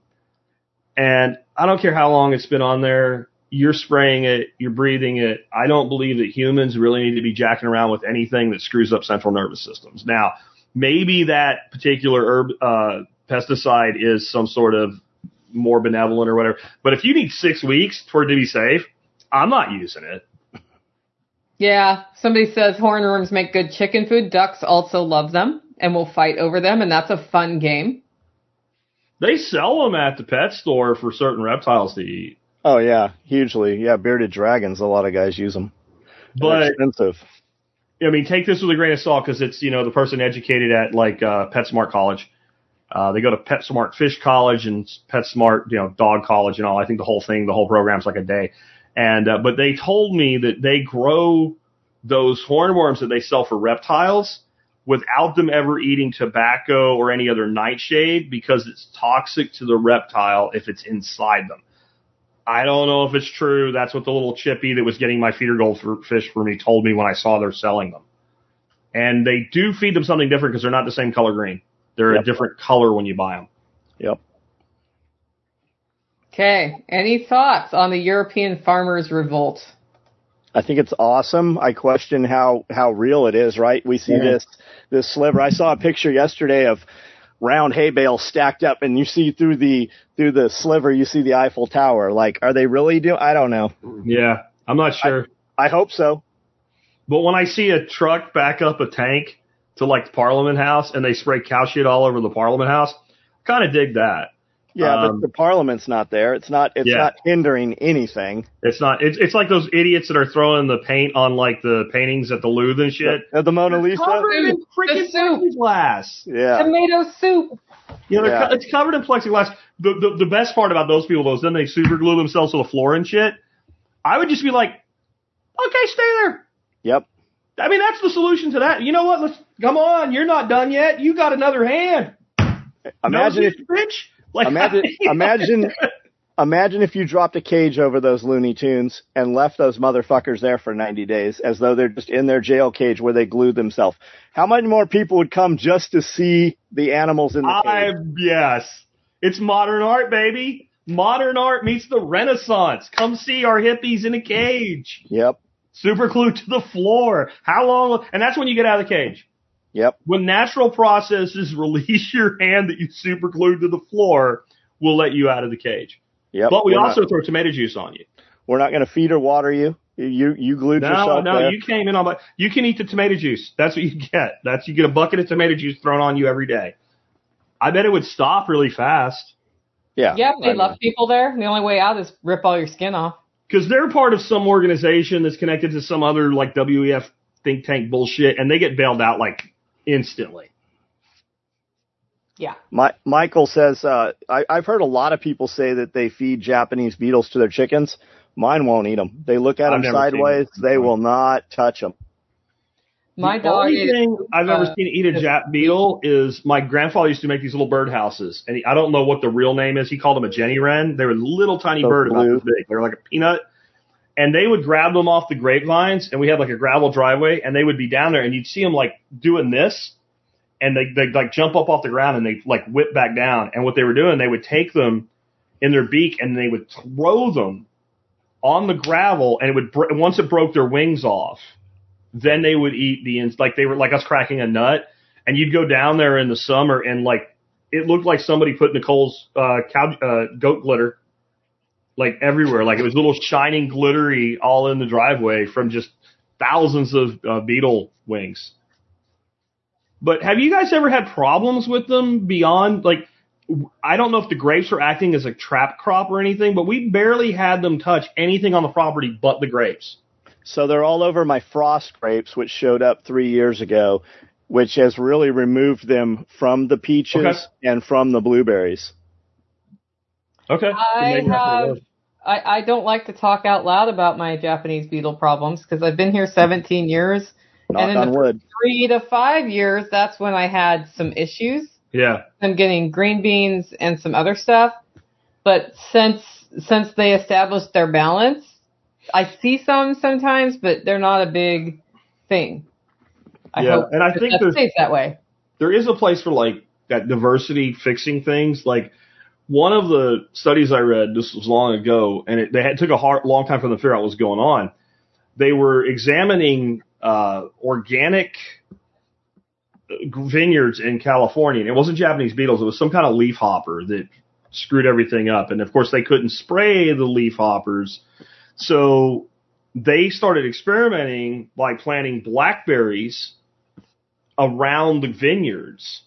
And the blackberry leafed out faster, so the predator came in sooner because the leaf hoppers came in sooner. So by the time the blackberries were done and the grapes were really le- uh, like the predators just went there. And it seemed to play out, except they were finding like these weird organic vineyards where they were also not having the same pressure from the leaf hopper. And it turned out if there were a significant amount of blackberries within two miles of the vineyard, that the same effect happened. That those that's about how far whatever this predator was was willing to move once it was done predating and it was kind of like oh blackberry season's over now it's time to go to the vineyard. So two miles it was having an effect. So like what you've done and all the diversity you've put in on three acres, you, it's it's a huge thing. Somebody asked about the, the lightning bugs, and now that he mentions that, we did used to have lightning bugs all through here, especially when I was working like on the skid steer and stuff in the evening. And now that you mention it, the last year or two, there are very, very few lightning bugs, and I don't know what the cause for that is. And see, it's the opposite here. Like I've been living here since 1993 in you know this general area of Texas. We never had them. The last couple of years we've had them, Mm. and significant. Like not like like when I was growing up in Pennsylvania, like at twilight they were like everywhere. But I mean, Yeah. it's not like one here and one there. It's like right at twilight you get a pretty good little light show, and then they're you know they they always like these stories, you know, that people write. They talk about like kids catching fireflies at midnight or nothing. I've never seen them out very late. It's like right at that transition. Uh, but we've had them, and I don't know if they've kind of migrated south or what. I mean, yeah, when you crush them, they're like Kimlite juice. When they oh, smash on your windshield, they're yeah. We used to smash them on our foreheads when we were kids. Yep. Yeah, or we got plenty of them here. I mean, every year some of them get into my house, and at night I'm like, oh, you're you are a lightning bug. Have you ever had a ladybug invasion where you end up with like five million ladybugs in your house and you're trying? It's the yeah. Japanese beetles here. Yeah. Suck them up with those vacuums. In Arkansas, yeah. Get, like, Luckily, like, I have one. Kill them, and you're like, go, leave. Yeah. Yeah, suck them up with that shop vac. Those those little DeWalt or Milwaukee shop vacs. Yeah. You can catch them right out of the air. Same with yeah. like gyps, gypsy moth, pantry moss. You can suck them right up. The bagworms, my grandma used to go out with a pole with a rag on it dipped in kerosene and just like burn them right out of the trees and shit. She was like yeah. a four foot nine inch little stocky Ukrainian lady, and she got there with like a sixteen foot pole. Yep. Yeah, June bugs are something different though. June bugs are the the bigger orange bugs. We have it in Austin. They have a June bug festival where they eat them. I'm, they taste like almonds. Okay. we get box elder bugs here on the box elder trees. You guys can eat Z bugs. I'm yeah. going to eat Z steak. Yeah. I accidentally ate a stink bug the other day in my water. What? Yeah, I was like gulp, and I was like, oh. How bad was it? It was bad. It like you know how they smell. That's how they taste. Oh, okay. Yeah. Like my dog ate one last week too, and I was like, "What are you doing? Like you don't like stink bugs, but she didn't like that stink bug enough to eat it." Squash bugs must be bad too. I've never eaten one, but like I did get like chickens never eat them. And one day I had some young chickens, so I'm like, well, maybe if they've never seen it before, they'll eat it. So I had a leaf with like a bunch of them on it, and I threw it over the fence to them. And one looked at it and like, uh, uh and the other one looked at it like, oh, I'll give that a shot, and it ate it, and it made a bad sound, and it ran away and it was making chicken noises, and you could almost hear it going, no, no, no, no, no, no, no, no, no. so, so they must burn or something. The squash bugs, I crush them by hand, and yeah. like this this turquoise goo comes out of them. If you smell it though, it's very it smells like melon. It smells ah. very very sweet when you crush them. That's because they're sucking cucurbit leaves all day yeah, long. That's yep. What, that's what yep. it is. Um, what we do a lot of times is if you start looking early in the season, they will lay like these clusters of red eggs on yep. your leaf. And if I you take duct tape, off. you take duct tape and just double side it and it'll pull them right off. So I pull that leaf off when I'm watering the raised beds. I water heavy and they come yeah. from underneath to the top and then I crush them. And I'll do that a couple times a night. They're evil. But they're not, they don't bother me that much. They just kind of ruin some leaves. Like it's the vine borers. They kill the whole friggin' plant. If you, if we plant early, we'll get plenty of you know crookneck squash or zucchini yeah. or whatever. As soon as they've they've destroyed some of that, the damage gets beyond where you can pull them off. I just pull yeah. those whole plants and put them in the dumpster. Okay. Yeah. Like I don't I don't even I don't even put them to compost. I put them straight in the dumpster. What I usually do with any of my squash is as soon as the damage begins, I'll plant something right next to it. They, they won't bother and so as that plant's dying, something's already coming back and then just cut it off and pitch it. Cool. Yeah. But like uh, the Tromboncinos, they just, they can kill it, but it takes a lot longer. It just takes them a lot longer. And as they grow those long vines, if you take where the vine is wounded and bury it, it'll root and then that vine is clear mm. of the damage behind it. So we put we put 120 pumpkins out every year on the fence post oh, wow. for decoration. Oh yeah, and yeah, then yeah. Right. They go through the winter, they freeze. So all along the fence line, we will have pumpkins come up, and they do really well until those until those squash bugs get in there really heavy. The and Furossa's the plant, the loofah plant is also resistant, and you can eat the young ones as a zucchini-like thing. All kinds of gourds are like that, and then Furos says butternuts are, and they are. They're they're pretty resistant, but they just don't do well here for me. But they're they have that thick, dense vine because they're a different species. There's like four main species of uh, a squash. I think it's mixta is the one that has those dense vines. I'm trying something new this year, Nicole, and if it works, I'll give you some root for it at the at the end of the the fall. It's called ivy gourd, and it's like a perennial cucumber. Oh, and cool. if you pick it when it's green, it tastes like a cucumber, and if you let it keep ripening, it kind of turns reddish, and it starts getting more sweet like watermelon. Mm. But the root lives, and apparently, if you mulch it, it'll live through your winter. Well, it'll live through my winter. We'll see about your winter.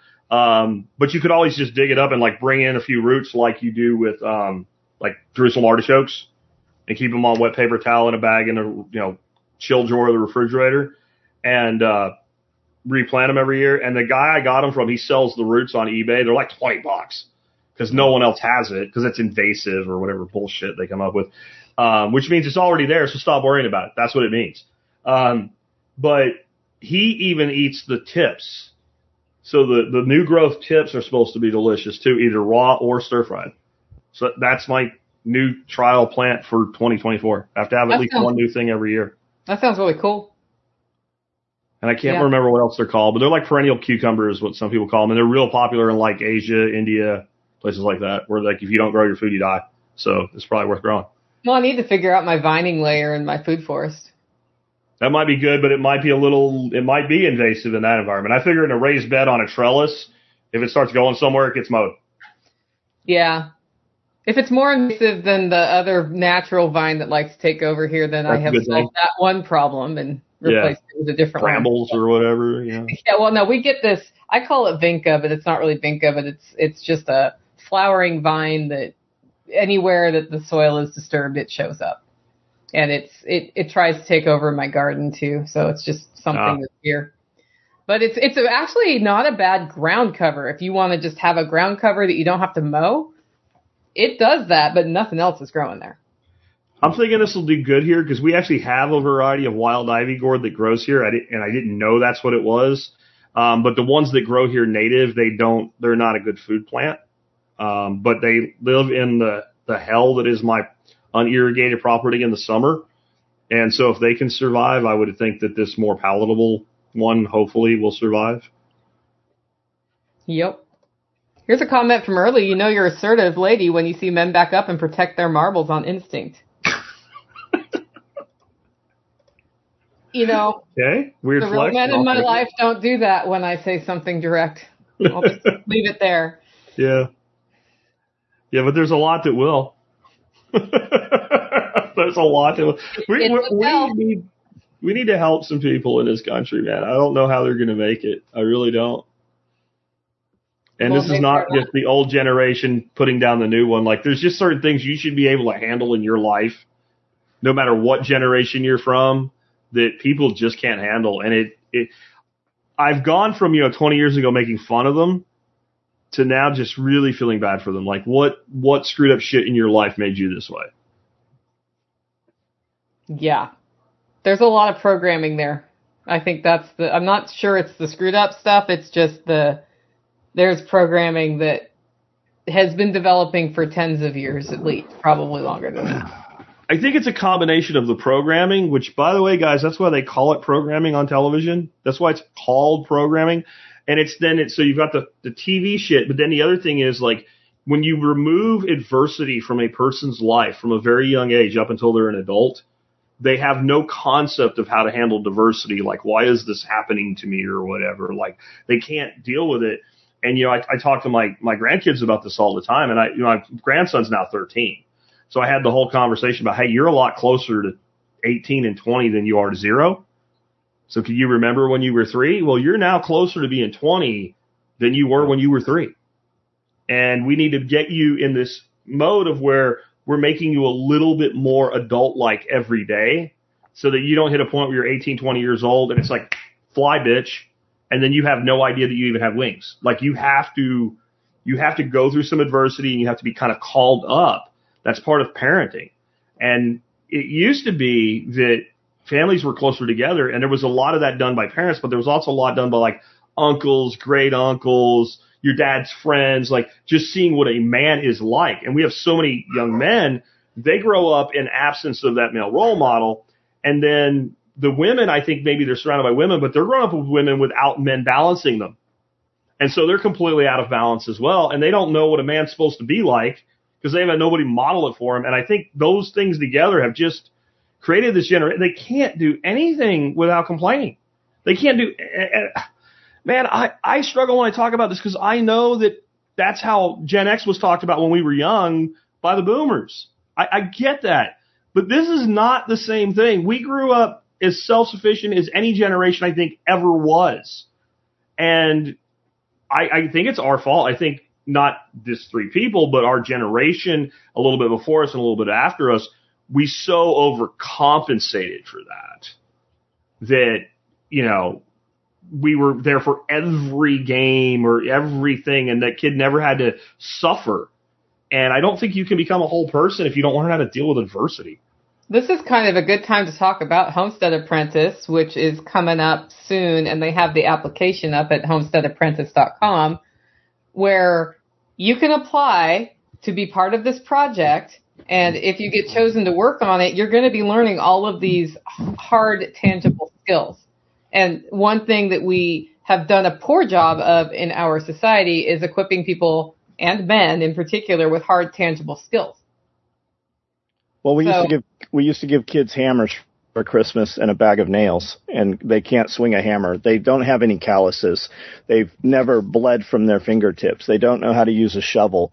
Like we used to go out and dig tunnels and caves, and the first thing you're going to tell a kid now is you can't do that, right?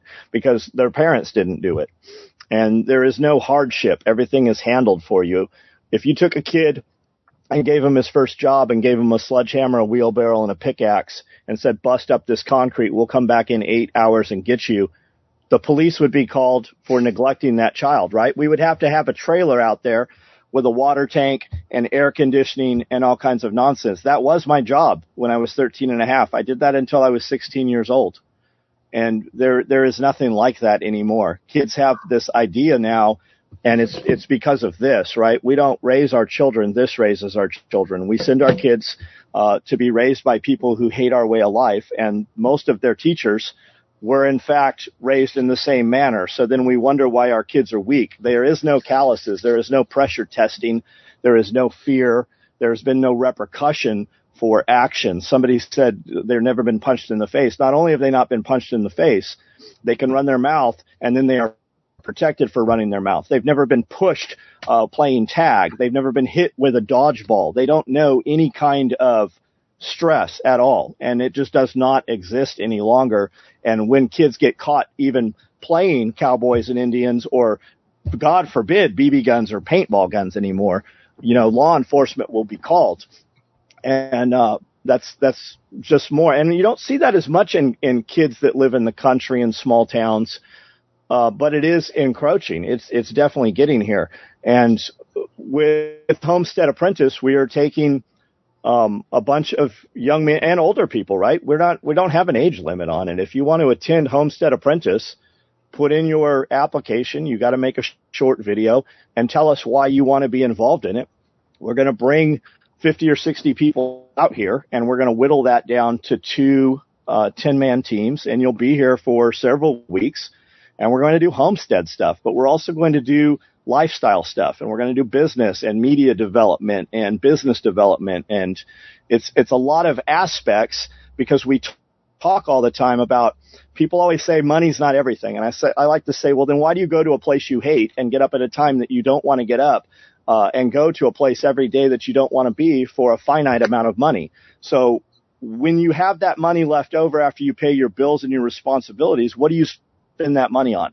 That thing that you love to do, that you accumulate that money in or- order to be able to do it. How do we identify that and take that and turn that into a business, right? How do we take the thing that you love to do? People are like, man, don't you get tired of working? I don't. I work 16 hours a day. Like that's a no bullshit answer. Like actually 16 hours a day, seven days a week. Like even when I'm out running around, I am working in some capacity. There is not a meal that's had anywhere at any table where there are not several of us discussing different aspects of business and multiple businesses at the same time because that's what I love to do. And I don't consider that work. I've done this. I started this company 35 years ago. Even when I was in federal prison, you have a finite amount. You have 300 minutes of phone calls to make. Every one of those minutes was discussed on business and running a company while I was in federal prison. And how do we find that thing? And then how do we make that pay your bills? And that's what a lot of this is about. I hear so, so many people complaining about not having opportunities. And this is literally, if you're like, I've been looking for an opportunity, this is the opportunity smacking you in the face like a frozen salmon. Like not, there is not nothing stopping you from filling out a stupid application and making a 60 second video about why you think you want to come. Yeah, what nothing. do you worry? You. What do you worry? You said you're going to start with 60 and end up with 20. Is that how it's going to work? Yeah, two 10 man pe- two 10, okay. 10 person teams. Yeah. What are you so worried you're about? You're going to will the 60 down to 20. That's step yes. one. And that's going to be by making them crawl across tacks or no, it's not. It's not like Hell Week. It's it's just okay. it's just it's just getting them together. Half of them okay. won't show up. I mean, that's what always yeah. happens. Why are you yeah. not putting your application in? Are you worried we might select you? Like, what do you really? Everybody says all the every.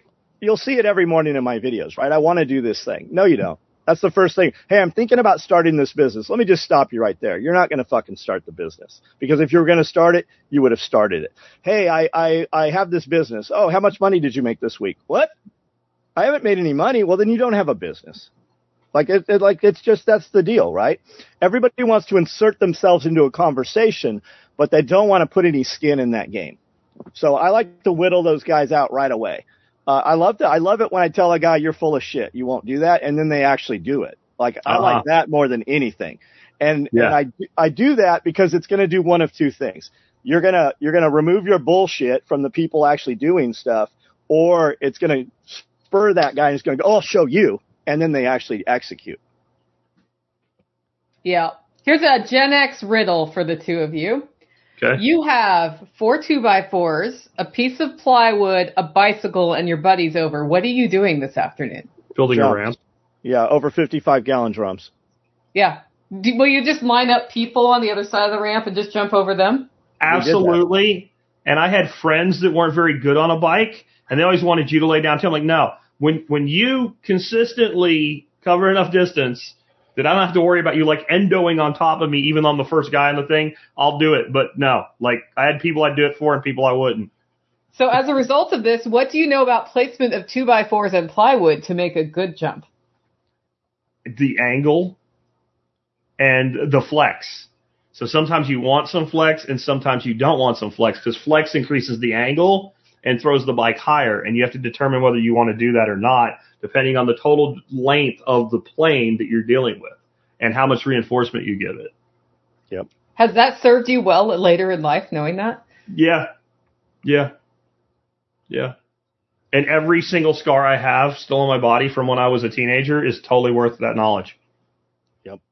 Yeah. We also like I lived in this apartment complex and we had these like islands that were like just big piles of dirt that they planted shit on and it all died. And so what we of course did is we took some of the dirt and then the little curb, we made it so you could actually not hit that curb.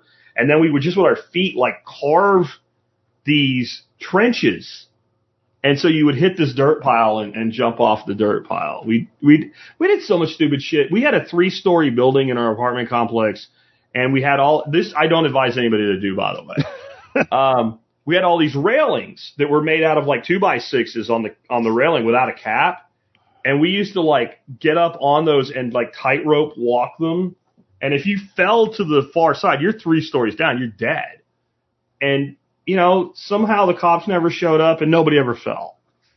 You know, and if somebody did fall, it's like all you have to do is just throw your body to the side without the three story drop.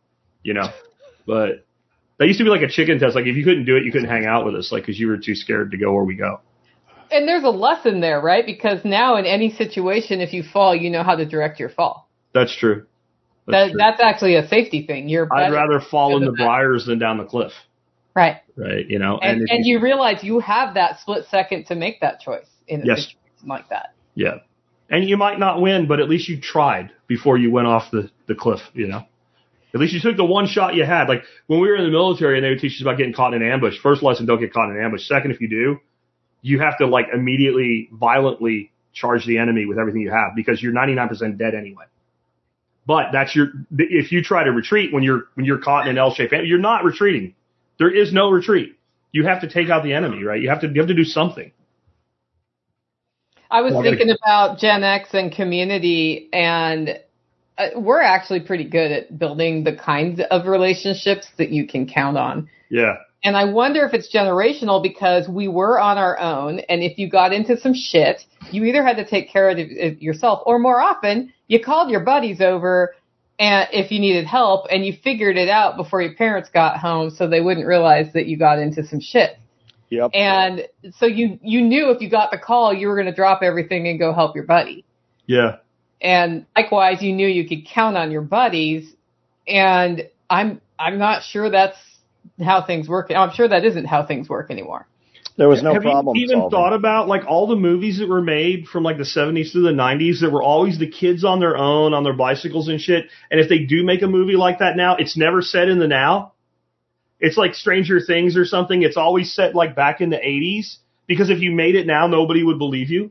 And there's always some bullshit agenda now. It's it's Yeah. never. We were we were neglected, right? I saw something the other day said we were neglected, and somebody said we were free range. Yeah. Yeah. Yeah, we were not neglected. I I never felt neglected. I think back to my childhood and go the idea that it could have been taken from me and I would have to have lived through it the way that people do now, like that that's that's a nightmare thing for me. Like by the time I was 13, I was running a trap line. You know, I'd get up every morning. It was still dark out. I didn't make videos because they didn't have that yet. You weren't there. Sleep faster. I didn't do that. You know, I just went out and took care of my trap line. And it, but so like, but it was already happening because what just flabbergasted me is listening to dudes when I was in basic complain about having to get up so early. Like, first of all, didn't you ever do this? And you're like, no.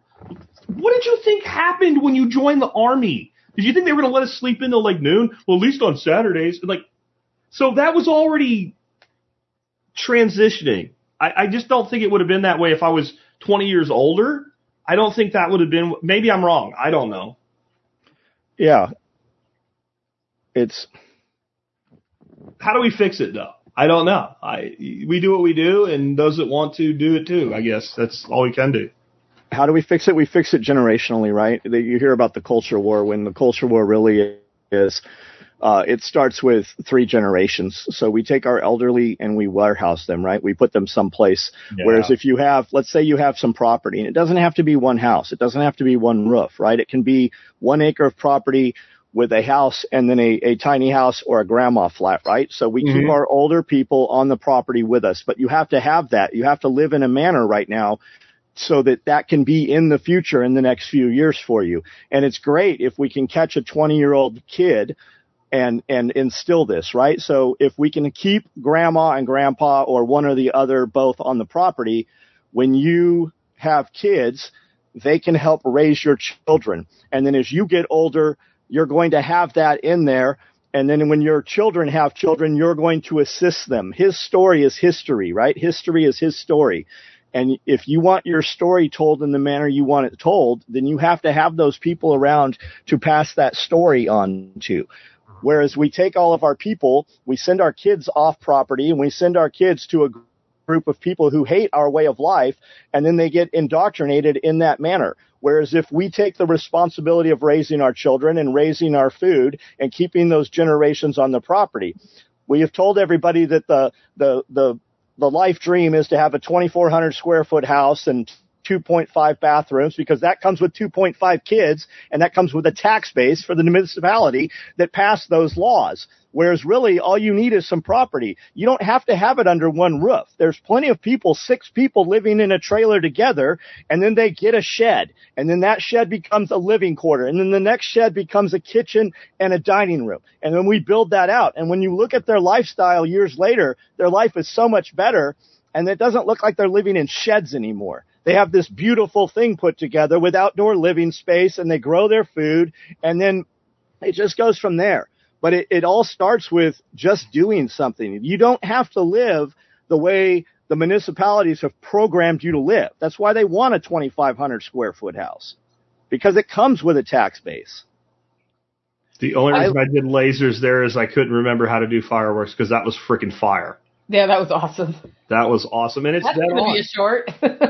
I mean, you two guys, I, I grew up with a lot of interaction with great uncles, grandparents, and stuff like that. Did both of y'all do that? Yes. a large extended family on my dad's side. Yeah, yeah. cousins, you, all of it.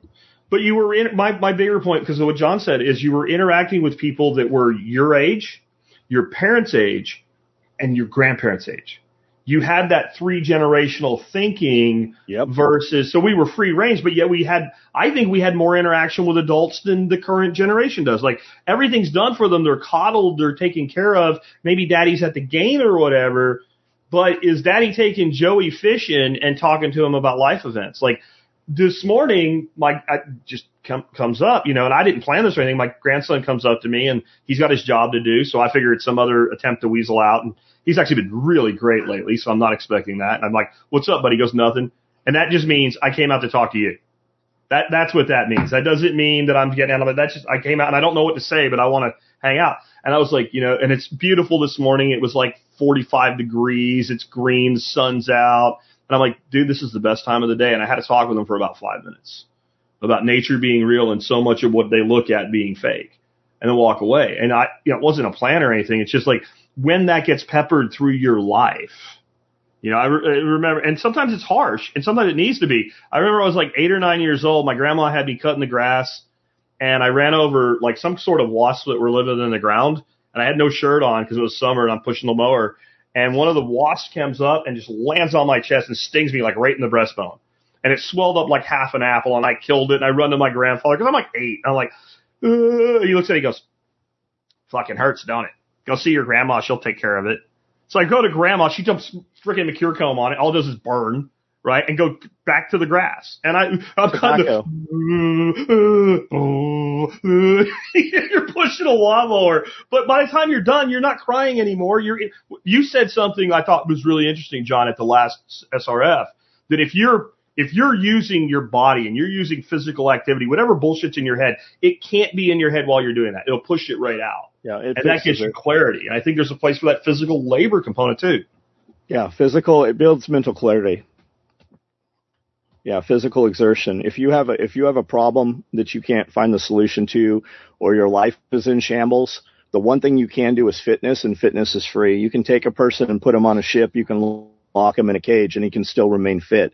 And when you're fit, it clears up that mental clarity. Whatever that thing is, the answer will come to you. The solution will present itself through that physical movement. And if it doesn't, at least you'll sleep well that night so your brain can reset. Yeah. That's right. That's right. Beth is on to something here in the chat. She says, "Mommy and Daddy are in their smartphones, and that's the problem." So, so, that- so are the children. You see them. You see babies on these things. Yeah. You used to go into a restaurant and you'd hear asshole kids where their parents they'd be screaming and there'd be a just food everywhere, right? You don't hear kids in restaurants anymore because they all have a smartphone now. Those kids are the future parents and they are being programmed at age one. You don't see kids in shopping carts anymore that don't have a full blown damn iPad with. Well, I think her point though is we now have a generation of parents that are already there. Yeah. They're already in their phones all the time too. Like I watched this video the other day. It was on TikTok or something and this guy was talking about how intrusive these are. And he was like, when you go to dinner with somebody and you, you, you check the phone or whatever and do it, now you're going to sit down and talk to him. And you set that phone down even face down, but it's on the table. It's like disrespectful to the conversation because, oh, it's still there. Like put that shit away. Have your meal, have your social engagement. It'll be there when you get back. If it, you know, if it's some kind of emergency, you'll get called more than once. Like when I used to like work in the corporate world and I would be out on, on client meetings and all, Dorothy and I had a deal. Like if you call and it's just a talk and I'm dealing with some shit, I might not answer. But if you call twice in a row, I'll answer the phone. Cause then I'll know. Or if you text me and it says 911 and I check it, I'll know. But you like call me twice. That will tell me that I need to call you. Because now you and I are engaged with each other and I'm dicking off and you know, people like, oh, it might be important. No, you're checking your fucking fantasy football stats.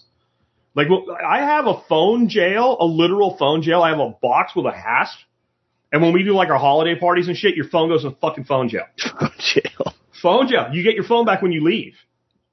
Like, and, and, because I know that's what everybody's doing. They're like, like whatever you did with fantasy football, you can't change it in the middle. Like that's, I have a big part of my family that's all into that shit. It's like whatever you've done is gonna, you'll find out when we're done. Like your phone goes in phone jail, you can't come in the house. And the first year I did it, everybody looked at me like I was kidding.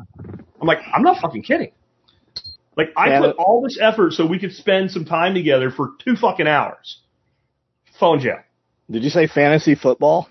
Yeah, they love fantasy, and it's always you know fall, and it's coming toward the playoffs at Christmas time, so it's like just they're obsessed with it. Like update every thirty fucking seconds to see if they're going to win or not. Well, again, you I don't know how it exactly works, but like you pick a team and they're all on different. But I know that once it starts, you can't make changes.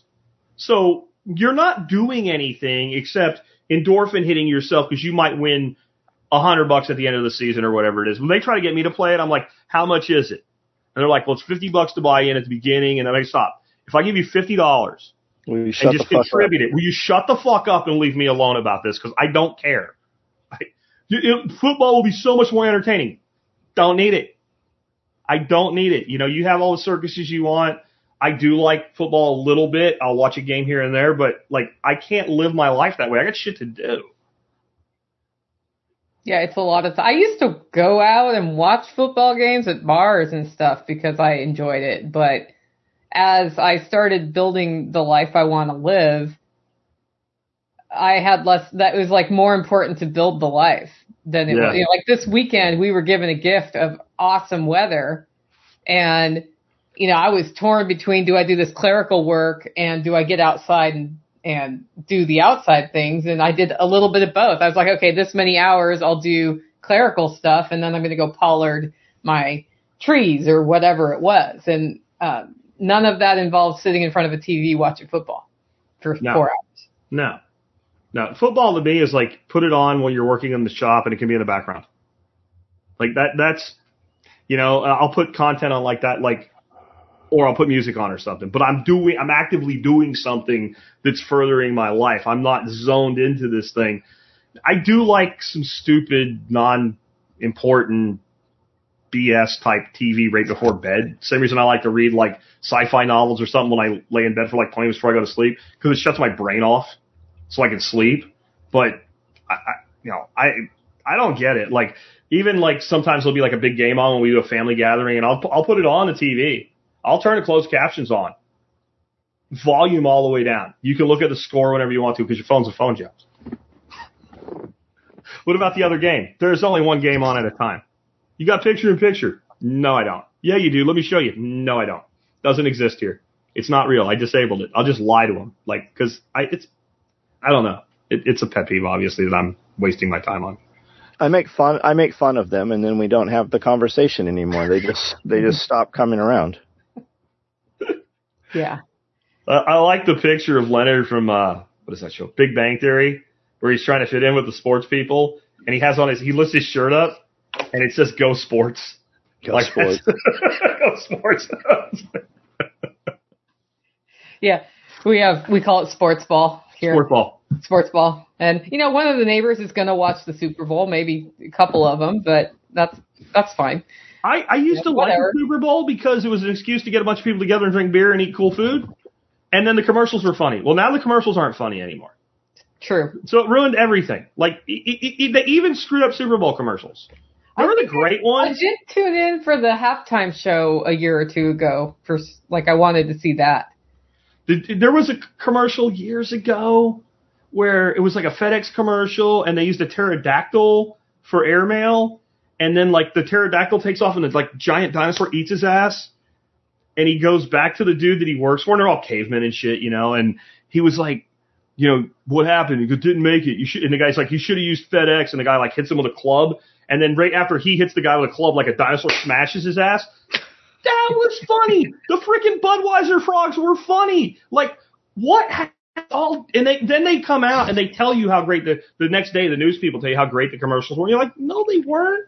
They can't even make a commercial anymore. Everything's ruined. You can't make a beer commercial funny or sexy. It's over. Society, we have reached peak fiat and we are in decline. It is up to the next generation, like to, to rebuild society now. Yep. Go Taylor's boyfriend.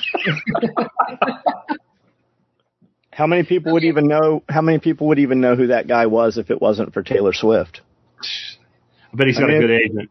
It's all it's all scripted. I mean, I, I believe that the NFL is actually scripted. I think they know a lot of what's going to happen before it even happens. There seems to be a lot of evidence towards that. I don't like if you want to you want to watch Super Bowl, go watch Super Bowl. I have real shit to do. I can't even tell you when the Super Bowl is. I got a cease and desist from the Super Bowl because we we used their bullshit on one of our promos. Um, okay. I like I like that. We will always use it to our advantage, but I couldn't tell you. I couldn't even name football teams right now. I don't give two shits about that. I have real world doing real shit, and I I don't play football. Yeah, I know it must be soon because the stores have all their snacks out. I don't even know who's going to be in it. Yeah, no, I, I, I, do I, I don't know exactly when it is, but it must be either this weekend or next weekend because the store. Uh, it's February, so it will be next weekend because it's yeah. like right around Valentine's Day every year. Yeah, and I I did a resupply run this month, so. Yeah, I have no idea who's in it. I my son's all into it, but let me find out. I mean, I'm really uh, 49ers and Chiefs. So uh, Taylor Swift's boyfriend is in the Super Bowl, so that's why we're still talking about him. Yeah. Yep. Yep. Okay. Well, we've been on about two hours. Is it time to wrap, or are we gonna keep going? I I, I need to go. Jack needs to go. Well, okay. Let's go. go once around the horn. Let's start with John Willis today. You can. Uh, I do a live every night at nine o'clock on YouTube. Super easy to find. There's five thousand videos there. I do a little bit of different content on Facebook and Instagram. Uh, pulling the thread podcast on TikTok. We're about to break a hundred thousand on there. We're about to break a hundred thousand on YouTube. Um, usually when you ask a question and somebody interacts with you on social media, that's usually me. So super easy to get a hold of. Um, we got a few hundred people jump on the lives every night and we can discuss anything you want to talk about. So if you've got a question about anything you've heard here, uh, business development, lifestyle, whatever, uh, gear, that's what we really do is we build, you know, nylon tactical gear and stuff. Um, you can get on there and we can discuss anything you want to. And you can talk to the guy that actually owns the company and has been running the company for 35 years. I'm Nicole Sauce from NicoleSauce.com and the Living Free in Tennessee podcast. And We've got early bird pricing on Self Reliance Festival tickets, so grab those now. We've got some pretty good sessions coming up. Like right before this, I talked to a veterinarian who does herbal and natural sources. She's going to talk about animal nutrition and some basic uh, framework for herbal remedies and the the truth about some of the more traditional treatments for your animals and risks associated with that. I think it's going to be a pretty cool session at Self Reliance Festival. You can get that at selfreliancefestival.com. And Jack, you get to close today. Well, thank you, Nicole. I am Jack Spirko, host of the Survival Podcast, almost 16 years running now. We will have our 16 year anniversary in June of this year. Uh, so we've been around a while. I think we're, this is episode 3442 of my show. So we have a little bit of a catalog of content, which means if there's anything we talked about today that you want to know more about, if you go to the survivalpodcast.com and use that little search bar, you can find content on anything, in-depth interviews with experts. Sometimes it's just me teaching, etc. Uh, we do have the new composting course available at homefoodsystems.com. And there's more courses coming from that. And I think it's totally worth the money. We have had great results with so far and nothing but positive feedback. And uh, thanks to both of y'all for, for being with us today. I always appreciate you guys taking your time to be with me and and I with you on a Tuesday, uh, the first Tuesday of the month's a great time to do it. Uh, last though, um, we kind of buzzed right over y'all's program with Homestead Apprentice. Like, I'll put that on out on the air for y'all later this week. Um, that's something. If you're out there saying you want a shot at something, take the freaking shot or shut the f up. I mean, really, like we kind of did something similar without it being that organized when we had the Perma Ethos Farm. We gave people the opportunity to come out and do anything they wanted. And it blew me away how few people even tried. I was like, when I was 19, if somebody gave me this opportunity, you would have to blow me out of it with dynamite to get rid of me. I would have been on that like white on rice. And so, guys, if you're looking to change your life, I think that's an opportunity. And uh, the competition may be tough, but the competition may be tough enough that if you're tough enough for it, it won't be that hard for you to get into the finals there based on the way it was described. So take a shot because if you don't, I promise you, you won't get it. Bail you out or just run you around? They said you should have a house the American way. Dollar down, a dollar a month, and you'll never have to pay. There's a better way to do this. Let me show you a better way.